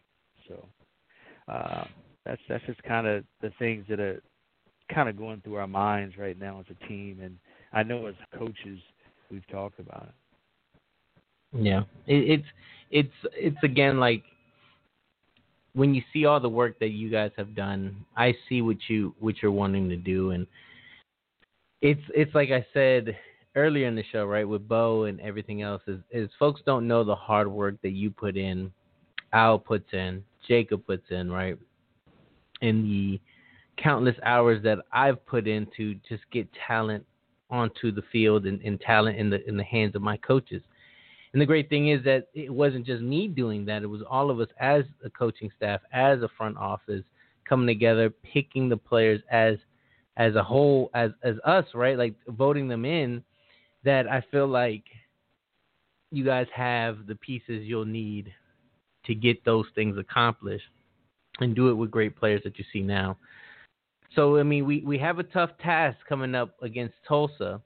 If you kind of want to share what Tulsa does very well, um, and then um, yeah, you know, just just kind of sharing the task that's at hand with Tulsa, you know, as a team. You know, Tulsa, Tulsa's hey man. Bottom line is Tulsa's a respectable team in this league, right? Tulsa, uh, you know, brings a a wealth of of experience to the field on their offense and their defense, their coaches, their owner. Um, we know this because one of the players that is with us now, Zeke, uh, who was uh, you know free safety with him last year, you know sings their praises, man. He he has nothing but good things to say about Dion and the organization and Berto and all the guys that that run that organization because they do it right. And you know he said if it weren't for the opportunities that presented themselves, you know he would definitely still you know uh, be there. Um, Tulsa, as we sat down and, and broke down the film and sat back and, and, and orchestrated a game plan for them. I think, you know, one of the names that stands out, of which there are many, make no mistake, but one of the names that stands out on offense for Tulsa is Gabriel, right? I mean, this, this guy, you know, Gabriel Manning is just no joke, and um, you have to be cognizant of him on every play and understand that he's going to do his best to get his, or should I say, the team's going to do their best to make sure he gets his which can be a hurt for you because this guy gets it done on special teams. He gets it done on on as a wide receiver, and he's just dangerous. So a lot of the game plan has to be around him, and it has to be something that you know, we, we're cognizant of. On the flip side of that coin, you know you can't sleep on Sanzo. Uh, I mean, this guy is is no joke either at running back and one of the best backs in the league. So the moment you put too much attention on on, on uh, Manning, next thing you know, you're finding yourself in trouble because he's running up your chest and, and scoring touchdowns. So, you know, in talking with Al and the, the time and energy he's put into looking how to get our defense ready for those two guys, you just have to you have to be in awe and say, you know, there's work to be done. But Al's put a lot of work, and he assures us that, you know, we're ready, man. We're ready on that side of the ball. Um, offensively, uh, where you know I myself work and, and some other gentlemen, you know, we, we sit down and, and put things together. Uh, we find that um, we have to be respectful of that front seven they have. That defensive line, those guys, and that linebacker core, no joke. And they they come to play and they're looking to blow up everything that you're trying to do. So those are the things that we realize we've got a, a tough hill to climb and uh, realize that this is this game is not a game that probably a lot of people expect us to show up or uh, be successful in. But we are learning to thrive on that underdog aspect of things and realize that it's not about what people outside that locker room think it's about what we in that locker room believe. And that's one of our uh, mantras this year, aside from uh, understanding we're building things, but we got to believe, man. We got to under, we got to believe that they're going to be obstacles, they're going to be doubters, they're going to be people, and other organizations that just don't have us in the best light. But that's okay because they're not the ones who are going to allow us to do what we need to do. Now we may have to go through them to to to do what we need to do, and then that's okay because this is all about competition, right? It's a league of competition, so everybody wants to go through somebody else to get that job accomplished, and that's what we plan on doing this year, um, game by game. Every experience for what it is. Told the fellas last time. Again, whether we win, lose, or draw, man, we got to take that experience and realize how we're going to build upon it and grow from it and use it to our advantage to get better. Last week was a perfect example. Tomorrow night is going to be another example, and uh, we look to show up and, and give our very best, and uh, and prayerfully give our, fan, our fans what they deserve. We're on the road, so there's going to be another challenging aspect of it going out to Tulsa to, to get that done. Going to be an easy easy task at all, but nothing worth having is ever easy, right? So if we can go down and accomplish that goal and walk away from a competitive event, we just grew again. We just grew again. Now, put a win on top of that, we really grew. Okay? And and that's our goal every week. That's our goal every week. Yeah. I think again, you know, we know the uphill challenge that we have uh, against a great team like Tulsa, but um, if folks could see the hours that you put in with the rest of the staff, I know they'll they'll they'll see it. And we got tomorrow to really put the the proof into the pudding, which I'm so excited to see it. And Mel, your growth, Al's growth, Jacob's growth. It, I see it, and if others don't, I mean, they just don't pay attention close enough. But it will eventually show on there, and I think um, that is definitely telling on, on what the future is to come. Now, uh, before we end this all, um, I do want, um, you know, again, uh, for everybody to know, the game is tomorrow, 9:20 p.m. Uh, that's Eastern time. For West Coast time, that's right. 6:20, um, and that will be on SFL Twitch. Um, so again, come watch the game. Uh, Mel has done a phenomenal job with Al and Jacob to really bring in the best out of the players, and uh, come join us on that game. But Mel, anything you want to say to the fans or anything else before we close this out? I just say to the fans, stick with us. Uh, believe. That's our mantra this year. Believe. And uh, each and every game, we have an opportunity to show you what we're becoming and what we're capable of. We just ask, and you know, for your continued support, and uh, just know that we're putting everything we can into it. And it's not just one person. You know, it's not just me. It's not just you know Al. You know, it, it's not just the players on this team, the the team captains like Zeke and Derek and and uh, and John and and, and our, our newly acquired team captains, man, it's not just those guys; it's everybody. We move collectively as a group, and we want our fans to be a part of that collective group because when we arrive and when we finally, you know, get to that summit on that championship mountain, you know, and we put that flag down that says, you know, Portland Fleet SFL champions, that's for everybody. We all we all get a piece of that, and and we all have to go through the challenges and overcome the ob- obstacles that are a part of getting there. But that's just that just makes it the sweet of the journey, man. The sweet of the journey. So, uh, just ask everybody to show up tomorrow night. You know, get your gear, be ready to to, to cheer us on, and and make no mistake, we're gonna strap on our helmets and and get out there and do what we do, and uh and, and look to to give our best that we have to offer and when all the dust settles and everything's all done and said, you know, we, we expect to be victorious and and uh, we should expect nothing less. I think Gary said it. You know, you know, you find me someone who's okay with losing, and what do you say? Yeah, that's pretty much a loser. Well, we're not yeah, okay I with saw you a loser. There, you know, you show me that exactly. We're not okay with it at all. So we have to expect to go out there and and, and want to win and be the, the victorious team when it's when the dust settles. So that's what we expect to do tomorrow night, man. We expect to be winners and uh, and come out come out that game from uh, Tulsa with a win and uh, get this season moving in the direction that we uh, we want it to go. Perfect, Mel. Well, thank you again. Uh, thank you for everybody who listened. Shout outs to, you know, Bo Martin Jr. and shout outs to Gary Birney tonight for the show. Again, if you want to get uh, stuff, uh, Sector 6 is the place to go to get Portland Fleet stuff. If you want to get a Portland Fleet mini helmet, we just got those in. Go to, uh, t- uh, I want to say Team 97 Productions. If not, I'll shut that out. But check that out as well. And again, you have a wonderful evening. We'll see you tomorrow on the field. Have a wonderful night, everybody. Take it easy. I